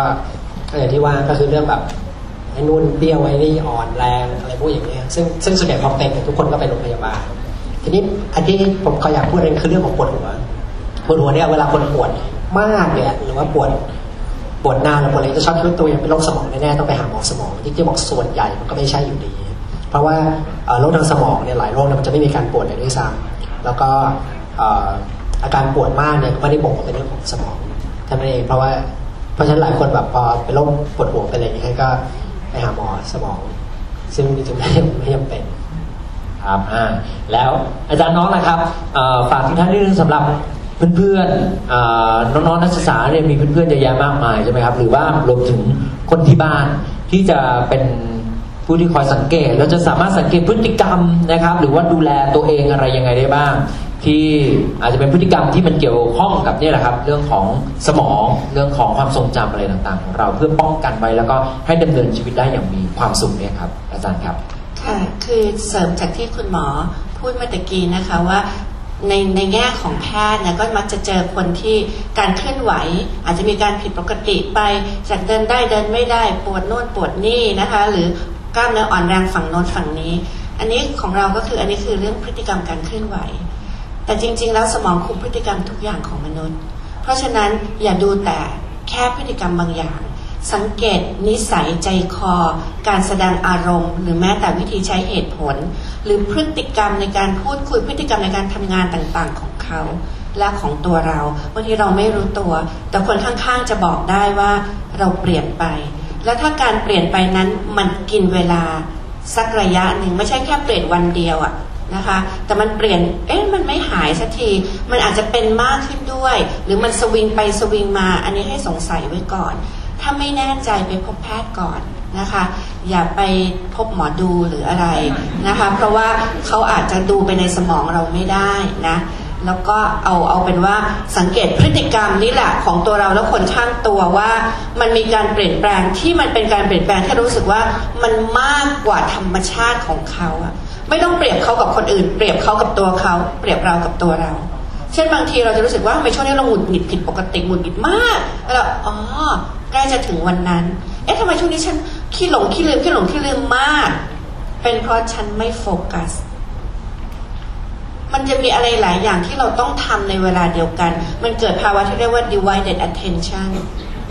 เราก็เลยในขณะที่เรากำลังถือกุญแจไปวางอะ่ะ แต่ใจกำลังนึกถึง paper ที่ต้องส่งพรุ่งนี้ ก็แน่นอนละ่ะจะต้องส่ง paper เหมือนกันเหรอ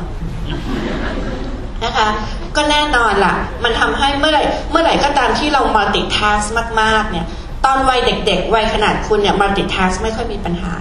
แต่พออายุถึงขนาดหนึ่งพอ multitask เนี่ย เราจะได้หน้าลืมหลัง ได้หลังลืมหน้าได้ซ้ายลืมขวา ซึ่งมันก็เป็นภาวะปกติ แต่ถ้ามันเป็นมากกว่าภาวะปกติ ให้ question mark ไว้เลยว่าไปปรึกษา professionals ดีไหมนะคะ อย่าเก็บเอาไว้แล้วก็อย่าคิดว่าคุณหมอไม่เป็นคุณหมอคนไหนที่จะบอกคนที่มาหาเราว่าคุณบ้าเหรอ หรือว่าคุณคิดไปเองหรือเปล่า หมอยังไงก็ต้องตรวจก่อนที่จะบอกว่าเราคิดไปเองนะคะ เพราะอย่างอาจารย์เนี่ยเคยเหมือนกันนะ เราก็ไปหาหมอเนื่องจากหมอเราเป็นหมอโรคหัวใจ นะคะ เราก็บอกว่าเราเจ็บที่หัวใจ